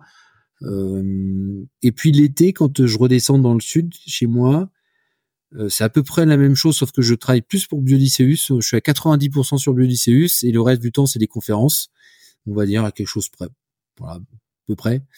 Euh, et j'ai un, j'ai un bateau et je vais en mer et je plonge pour moi, en fait. Voilà. C'est à peu près ça. Plus euh, des voyages ou des, des petites expés ou des, des projets à droite à gauche. Mais Biodysseus reste euh, mon fer de lance. Euh, ma, ma, voilà, je te dis à soixante-dix à quatre-vingts pour cent euh, quasiment tout le temps. J'y suis pas à cent pour cent. Alors j'y suis indirectement en fait, hein, parce que quand je penche sur la glace, ça reste pour Biodysseus, mais c'est bon. J'y suis pas à cent pour cent parce que je veux garder une, une soupape d'aération. Je veux penser aussi à autre chose, je veux voir d'autres personnes. J'ai, j'ai des gens que je croise pour des formations. Ça m'aère l'esprit aussi. Voilà. Donc, euh, cent pour cent, j'aurais peur. Ben, ça, c'est mon problème de routine, hein, de, de m'étouffer un petit peu, euh, comme dans une relation euh, personnelle éventuellement. Mmh. T'as, t'as une re- t'as, t'as, j'allais dire, t'as une relation personnelle. Non, c'est pas ça que je voulais dire. Euh, c'est, euh, ça fait beaucoup débat autour de moi. Vie perso, euh, vie pro. Alors, quand je dis vie pro, c'est projet en général. Tu parlais de ton école, tu parlais de tout ça. Euh, vie perso, vie pro. Est-ce que, est-ce que tu segmentes? Est-ce que, est-ce que en fait, tu te poses pas la question? Est-ce que euh, comment, comment ça se passe pour toi? Non, ça se passe. Je me pose pas la question. Je sais que ouais. ma priorité restera toujours mon, ma passion, mon travail. C'est mmh. la même chose, hein, passion-travail. Euh, et puis ma pour vie, toi, euh, c'est la même chose. Ouais. Oui, oui, pour moi, hein, oui, bien sûr. Mmh. Je, euh, mmh. Et puis après, j'ai, j'ai, euh, voilà, euh, je, je suis célibataire, tu vois, mais je veux dire, j'ai pas de, je passe de très bons moments avec des, des gens extraordinaires aussi que je rencontre mmh. ou pas. Enfin, je, c'est pas un sujet. Je C'est pas un sujet. Je, je, je, ouais, c'est pas un sujet. Je suis très heureux en fait. J'ai une chance mmh. extraordinaire. Ça se voit. Ouais, je, je, je kiffe ma vie. Et je, quand mmh. je vois des gens, les gens disent comment tu vas, mais je, mais très bien. C'est génial. J'ai une chance extraordinaire et je pense que on pourrait tous. Il y a des gens qui ont pas, la, qui ont, pour qui la vie est compliquée. Et, et je dis toujours que je vais très bien parce que les petits tracas du quotidien, parce que on a tous nos petits tracas du, mmh. du quotidien, en fait. On passe notre temps à se plaindre pour rien.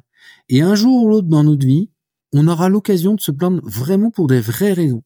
Une grosse maladie à tes proches ou toi, un décès. Là, t'as le droit de te plaindre ou de pleurer. Parce qu'on a le droit, hein, bien sûr. Mais tous ceux qui, qui, qui passent leur temps à se plaindre, et il y en a des tonnes, mais moi, je les fuis, ces gens-là. Je dis souvent, je, je sais plus de qui c'était, mais quelqu'un qui avait dit, je fuis toujours les gens qui ont des problèmes pour chaque solution. Et ben moi je fuis la même chose des gens qui passent leur temps à se plaindre, voilà. Donc euh, et, et je suis très heureux comme ça. je, je... Non, j'ai une chance extraordinaire.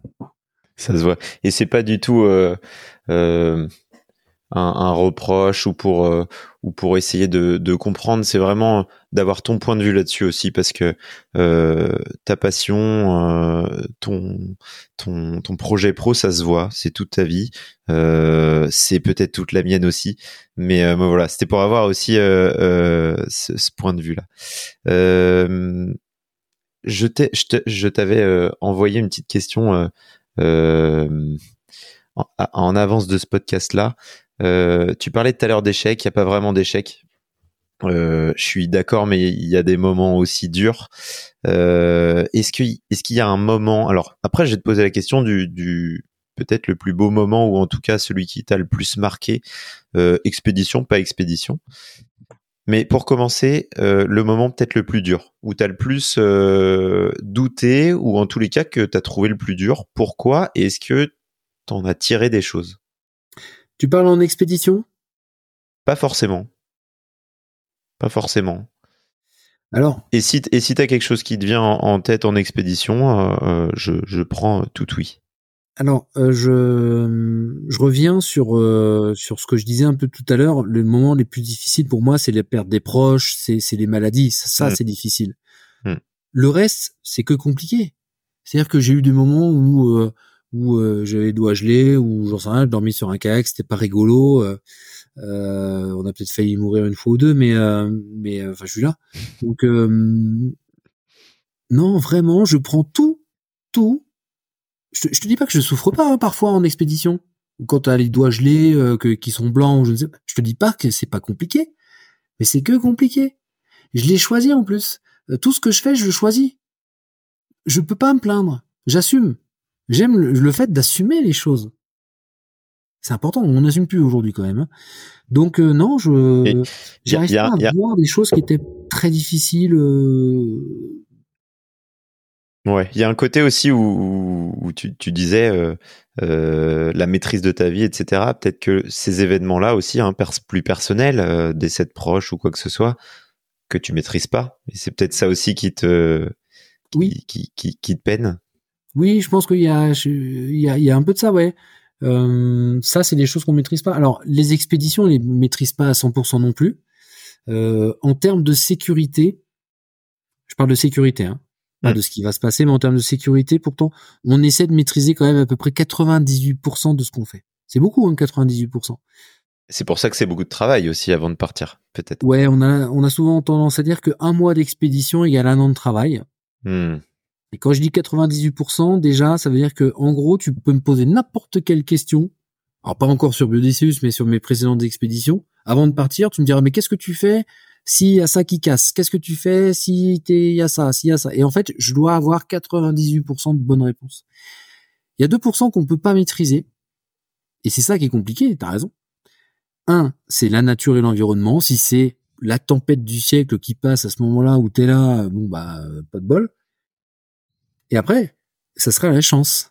C'est-à-dire, t'as un pour cent de, la tempête, elle passe, bah, soit t'y restes, soit tu t'en sors. Mais ça, on est dans la chance, on peut plus maîtriser. Sauf que quand on était dans la vraie vie, un, bah effectivement, t'as les maladies, t'as les choses comme ça, les accidents. Et puis, quand t'es sur l'autoroute, et puis que t'as les mecs qui roulent comme des débiles, il y a plein de choses que tu maîtrises pas. Je prends l'exemple de l'autoroute, ça peut être d'autres choses. Il y a plein de choses que tu ne maîtrises pas. Et surtout les autres. Moi, je me sens plus en sécurité sur une banquise tout seul, potentiellement avec des loups arctiques, qu'avec euh, des gens qui déboulent en ski euh, comme des balles. Je les maîtrise pas, ces gens-là, ils me font peur. Voilà. Quand je suis à Paris, moi, je, ouais, je suis un Indien dans la ville. Hein. Je, oh là là, mon Dieu, plein de gens qui courent partout. Pourquoi? Qu'est-ce qui se passe, tu vois? Et donc, euh, effectivement, on est sur des choses où, euh, euh, quand tu maîtrises pas, c'est, c'est, ça peut être difficile, ouais. La question dans l'autre sens, à un, à un moment, euh, un moment euh, ultra positif ou un moment euh, dans lequel tu te dis, waouh. Là, ce que là, je suis en train de vivre, c'est, c'est, c'est fou. Il y en a plein.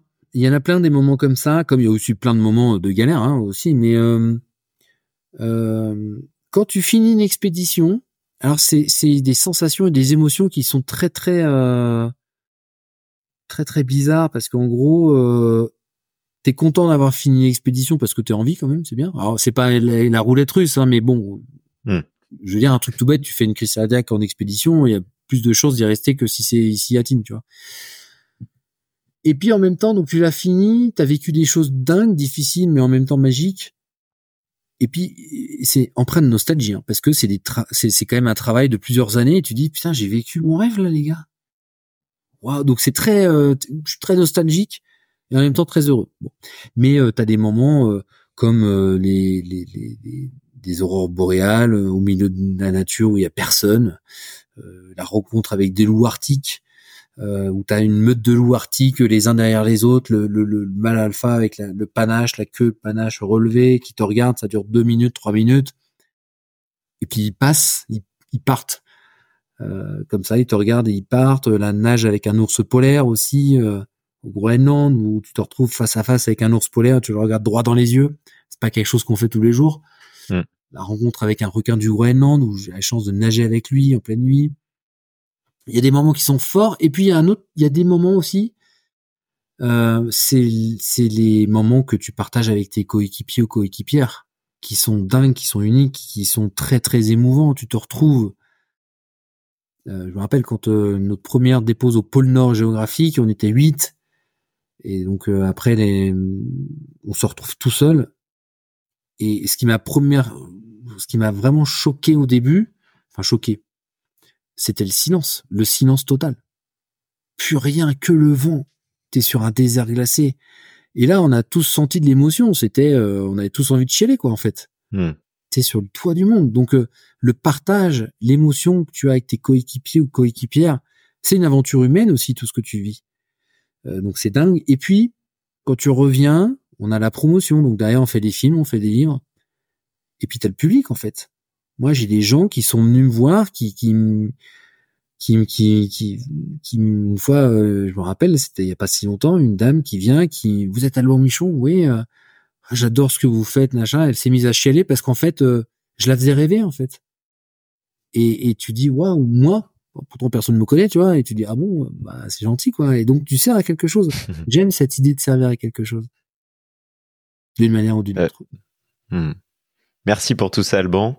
C'est, c'est super.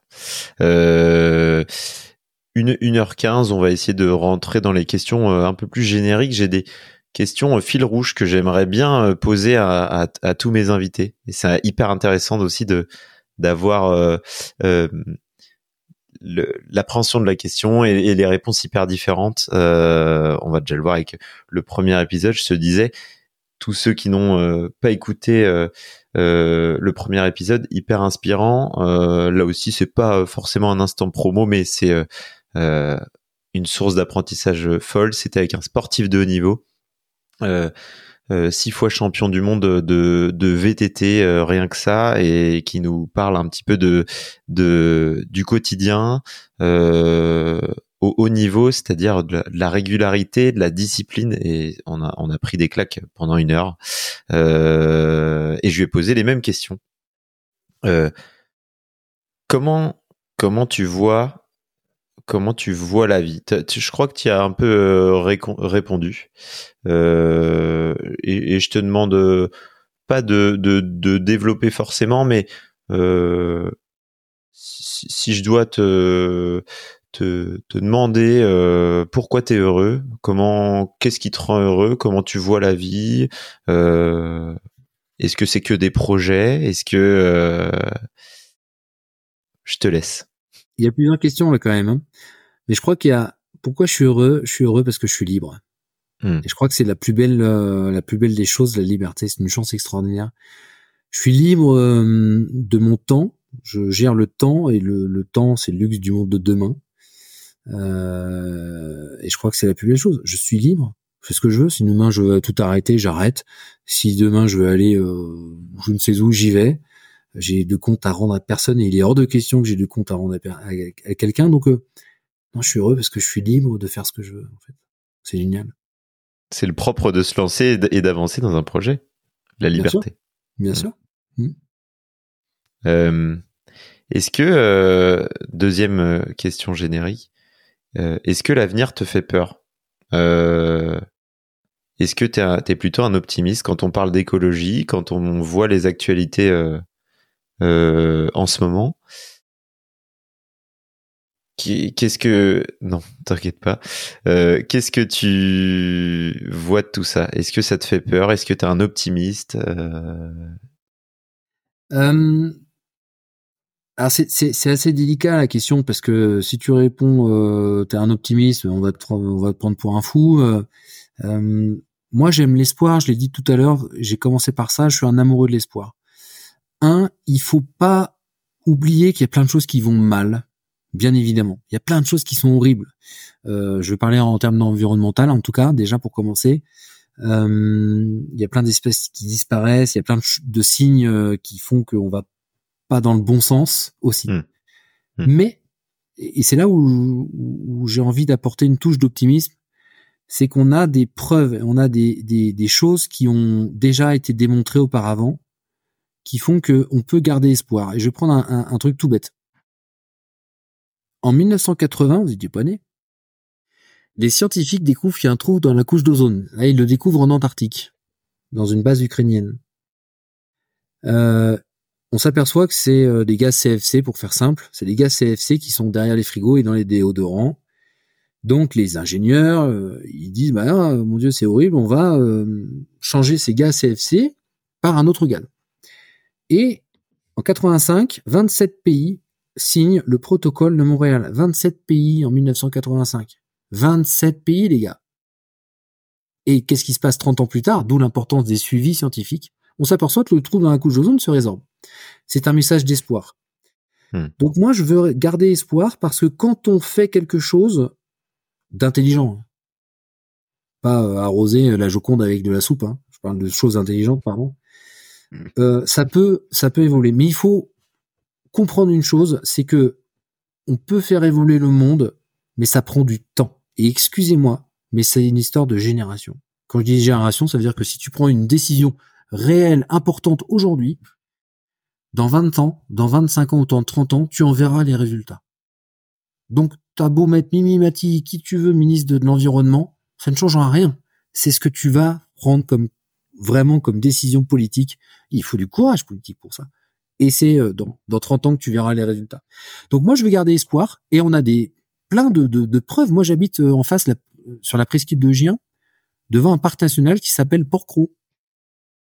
Et Port-Cros, dans les années soixante, j'étais pas né, mais tout le monde disait, mais il y, y a presque plus de poissons, euh, la mer était polluée, c'était dégueulasse, et cetera, parce qu'il n'y avait pas d'usine de, de traitement des eaux, et cetera, ou pas autant qu'aujourd'hui.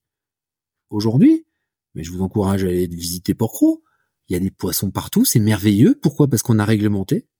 Il euh, y a beaucoup plus de poissons qu'avant. Il y a des, il euh, y a, y a, avant il y avait du, on, on allait sur la plage quand j'étais gamin et ça tout le monde te le confirmera dans le sud. Il y avait des boulettes de pétrole sur le sable. Il y en a plus aujourd'hui. Pourquoi ? Parce qu'on a réglementé le dégazage, et cetera. C'est sévèrement puni, et cetera, et cetera. Donc moi je veux y croire et je veux juste pas qu'on oublie une chose. Tous certains jeunes qui disent vous les vieux vous avez rien à faire. Je me considère pas encore vieux, mmh. mais Protocole de Montréal, et je vais en rajouter un juste pour euh, cadeau, dix-neuf cent cinquante-neuf, plusieurs pays, je crois qu'ils sont douze, euh, de mémoire, à dire, mais tiens, et si on sauvait un continent entier qui s'appelle l'Antarctique? Et si on préservait un, un, un t'imagines, un continent énorme qu'est l'Antarctique? Et si on en faisait une terre de paix et de science? Et ben moi, je vais, je vais, je vais juste en rajouter ça, et, et je, j'aurais encore des tonnes d'exemples hein, de, de messages d'espoir, que n'oublions pas ce qui a été fait avant. Parce que là, je viens de vous donner deux gros exemples qui prouvent que les anciens, ils ont quand même fait des choses et qui servent aujourd'hui. Euh, on va avoir, je pense, un public euh, euh, qui, qui nous écoute et qui, je pense et je l'espère, sont tous, euh, je disais optimistes, euh, c'est peut-être pas aussi le bon terme, mais... Euh, mais au moins qui, qui, qui se battront croire. Pour que ça se passe bien. Ouais. Ouais, ouais, tout à fait. Euh, le titre de ce podcast, c'est euh, Le Pas Suivant, agir, échouer, avancer. Euh, quelle est la meilleure raison pour quelqu'un qui nous écoute d'agir ? Moi, j'ai une petite piste. J'ai une petite piste euh, et, tu, et tu vas me dire ce que tu en penses. Euh, c'est au moment où je voulais prendre le contrôle de ma vie que j'ai commencé à agir. Dans le sens où je me suis dit, voilà, Euh, euh, là, faut que je prenne le contrôle. Et pour prendre le contrôle, je dis prendre le contrôle, faut pas le voir extré- extrémiste, mais mais euh, conduire ma vie. Euh, ma vie, c'est une voiture, je, la, je veux la conduire. Euh, comment on se dit, ok, je monte dans la voiture, j'avance. Comment comment on agit ? Alors pas forcément comment on agit, mais euh, pourquoi une personne qui nous écoute se lancerait dans le, dans le projet qu'il a en tête depuis des années ? euh... Alors, je, je vois ce que tu veux dire. Je vais euh, agir. Euh, tu parlais tout à l'heure de des jeunes aussi, certains qui sont éco-anxieux. Mm. Euh, c'est un mot. Alors c'est un, c'est un mot qui vient de très très loin, mais en fait qui, qui est revenu à la mode il y a quelques années. Sauf que euh, si on ne sait pas qu'on est qu'on est éco-anxieux, en fait, euh, on l'oublie et on avance. En fait, l'éco-anxiété ne sert à rien. C'est surfait de nos jours. J'aurais tendance à dire. J'exagère un peu dans mes termes, mais en gros. Euh, vous pouvez pas interagir, en gros, sur sur ce qui se passe dans le monde. Mmh. D'ailleurs, du moment où ça t'échappe, d'ailleurs, tu peux faire, tu peux couper ton wifi, faire pipi dans la douche, ça va pas sauver le, le monde. Hein, je te le dis tout de suite. Tu peux le faire, voilà. Si. Mais euh, soyez pas éco-anxieux parce que de toute façon, vous y pourrez rien. Les vraies choses, c'est les décisions politiques et c'est international. J'exagère encore dans mes termes parce que ce sera un grand débat, mais en tout cas, c'est c'est un résumé. Euh, et donc pour agir, un, arrêtez de stresser pour rien. Euh, on n'a qu'une vie. Et deux, euh, le fait d'agir vous rendra heureux. Le fait d'agir vous rendra heureux. C'est très clair et très simple en fait. Euh, vous allez euh, avoir des, des, des barrières, ben c'est pas grave, tu vas chercher la clé. Si ça marche pas, tu passes par-dessus. Si ça marche pas, tu passes par en dessous. Mais c'est de l'apprentissage. La barrière est un apprentissage. C'est juste génial.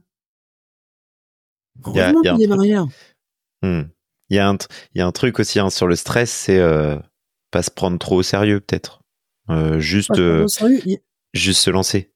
Il y a juste un truc que je trouve qui est important, c'est de penser, alors on pense souvent à l'empreinte environnementale, aujourd'hui bien évidemment il faut, il faut, il faut y penser, il y a un truc qu'on oublie, c'est l'empreinte sociale et l'empreinte sociétale. Et ça on l'oublie. Ça veut dire qu'on vit en communauté, les uns avec les autres. Quel est mon impact sociétal, donc avec mon travail, et quel est mon impact social? Est-ce que, c'est-à-dire que moi je suis très libre de tout, mais je suis très respectueux de tout. Parce que je pourrais être très libre et dire je roule à trois cents sur l'autoroute, je mets la musique à fond euh, chez moi et j'en ai rien à foutre des autres. Sauf que ça, ça marche pas pour vivre en société. C'est d'ailleurs pour ça qu'on a inventé des lois et, et des règlements aussi. Donc, je suis très libre de tout, mais je suis très respectueux. Et je pense que ça, c'est important de penser à son empreinte sociale, parce que son empreinte sociale, c'est ce qui va définir ton personnage. Et moi, quand, euh, on, bah, quand on me voit, j'espère en tout cas qu'on me dise « Ouais, Alban, il est cool, il est sympa, il est top comme mec. » J'espère et j'aimerais qu'on, qu'on, qu'on puisse dire ça. J'espère que c'est, c'est ce que tout le monde se dit. Moi, je me le dis en tout cas. Voilà. Euh, agir, je, je, je, je prends ce fil rouge pour terminer hein, l'épisode. Agir, échouer, avancer. Échouer, on en a un petit peu parlé euh, euh, pendant tout l'épisode. Euh, pas se trouver d'excuses. Euh, si on échoue, c'est difficile, euh, mais souvent, par définition, quand on échoue, euh, c'est des choses qu'on parfois qu'on maîtrise, qu'on maîtrise pas, et si on échoue sur quelque chose qu'on maîtrise, il y a sûrement des choses à apprendre. Euh... Échouer, c'est ne pas essayer. Hmm. Euh... Avancer. Comment comment t'avances au quotidien? Est-ce que tu lis un peu? Est-ce que tu tu tu continues à t'inspirer? Tu parlais du commandant Cousteau à, à tes débuts et euh, d'ailleurs aujourd'hui on le voit, c'est toujours un un, un drive pour toi. Euh, comment t'avances au quotidien? Tu tu tu t'inspires euh, de quelle source? Est-ce que tu lis un petit peu? Alors je, si je tu lis, est-ce que est-ce que Enfin, ouais. Et si, et si tu lis ou tu regardes, euh, t'as des documentaires en tête. On t'a sorti un livre, t'as sorti des documentaires. Il y a, il y a sûrement quelque chose à apprendre. Euh, est-ce qu'il y en a, il y a une source que tu que tu nous partagerais? Alors, je je lis pas trop. Euh, je lis pas trop de livres. Pardon. Euh, je suis euh, beaucoup. Euh, par contre, je suis très à cheval et très très euh, à l'écoute de l'actualité. Bizarrement, c'est marrant, hein, c'est, je sais pas pourquoi, mais j'aime, je suis très euh, réactif par rapport à l'actualité parce que ça, ça engendre aussi mes projets en fait. Hein, il y a tout ça. Et quand je dis l'actualité, c'est aussi l'environnement, et cetera. Et de me dire ah bah tiens, mon projet, il peut servir à ça parce qu'il y a une telle problématique en fait. Je suis très dans la action-réaction. Euh, et après, j'aime bien aussi tout ce qui est euh, euh, national géographique euh, ou des, des des beaux documentaires euh, animaliers aussi, j'aime beaucoup les et j'ai la chance d'avoir pas mal d'amis euh, qui font des des des, des documentaires animaliers donc mmh. euh, voilà je, je je regarde ça et puis euh, puis je me cultive euh, voilà de temps en temps avec des des R M C découvertes quelconques qui qui qui expliquent un peu euh, des différentes choses, c'est pas toujours très intéressant mais il y a des choses qui sont assez euh, assez assez intéressantes aussi. J'aime j'aime apprendre en fait, voilà, j'aime apprendre, comprendre, voilà, je suis assez curieux en fait. Je trouve que la curiosité c'est un c'est génial comme source d'apprentissage en fait, ouais. Mm. Donc il euh, y a il y a un livre qui m'avait marqué quand j'étais un peu plus jeune, c'était euh, je le dis euh, souvent d'ailleurs, c'est Daniel Pennac, Chagrin d'école. Je crois que c'est un je vais avoir un problème psychologique avec l'éducation nationale quand j'étais jeune, mais euh, voilà, c'était ça. Donc, euh... Qui raconte quoi dans les grandes lignes?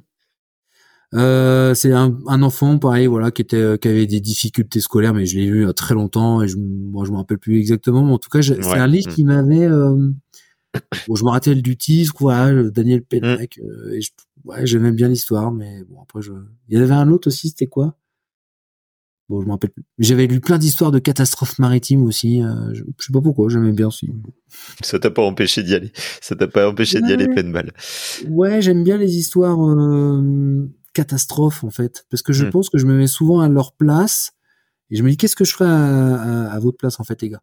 Voilà. Merci beaucoup Alban pour cet épisode. C'était euh, charmé. Comme disent les jeunes, c'était euh, c'était trop bien. Euh, merci pour le temps que tu m'as accordé. Euh, on est à bah, presque tout pile une heure et demie. Euh, je te remercie pour ça. Merci d'avoir répondu euh, du premier coup. Euh, on parlait tout merci à l'heure d'envoyer, euh, d'envoyer, de tenter. Euh, c'est ce que j'ai fait. Et, euh, et tu vois, j'ai pas eu beaucoup de réponses. Donc merci beaucoup euh, d'avoir accepté aussi euh, euh, de me faire confiance. Euh, conférences, euh, peut-être que certains voudront te contacter, pas forcément que sur les conférences, mais pour pour pour te joindre tout simplement. Euh, est-ce que tu as des t'as des euh, biais sur lesquels tu préfères que les personnes qui nous écoutent te contactent? J'ai euh, bon, j'ai mon site internet, c'est alban michon point com, et après j'ai très j'ai beau site internet, ouais. C'est gentil. D'ailleurs, magnifique. C'est gentil. Après j'ai sinon j'ai Instagram et puis euh, LinkedIn, voilà. OK. Et ben pour toutes les personnes oh, qui oh, Al- Alban Michon, hein, sur, Alban Michon sur, sur LinkedIn, ouais. C'est ça. Donc, ouais. Exactement. Donc voilà. Donc pour toutes les personnes que ça intéresse, n'hésitez pas. Euh, merci d'avoir écouté jusque-là. Euh, on est sur le temps long, sur le pas suivant. Donc euh, c'est un peu l'idée euh, de laisser le temps, de creuser. Euh, c'est moins technique, on est moins allé sur euh, sur les techniques d'expédition et tout ça, parce que euh, ce qui ce qui m'anime c'est euh, le parcours et, et essayer de comprendre comment en fait, comment t'as fait pour faire tout ça, et je pense que t'as très très bien répondu à, à toutes mes questions. Merci Alban, euh, merci, on va laisser Simon, tout le monde ici. Plaisir, en tout cas, merci tout le monde d'avoir écouté jusqu'au bout. Très bonne soirée à toi, très bonne soirée à tout le monde. Salut. Et à la prochaine sur le pas suivant.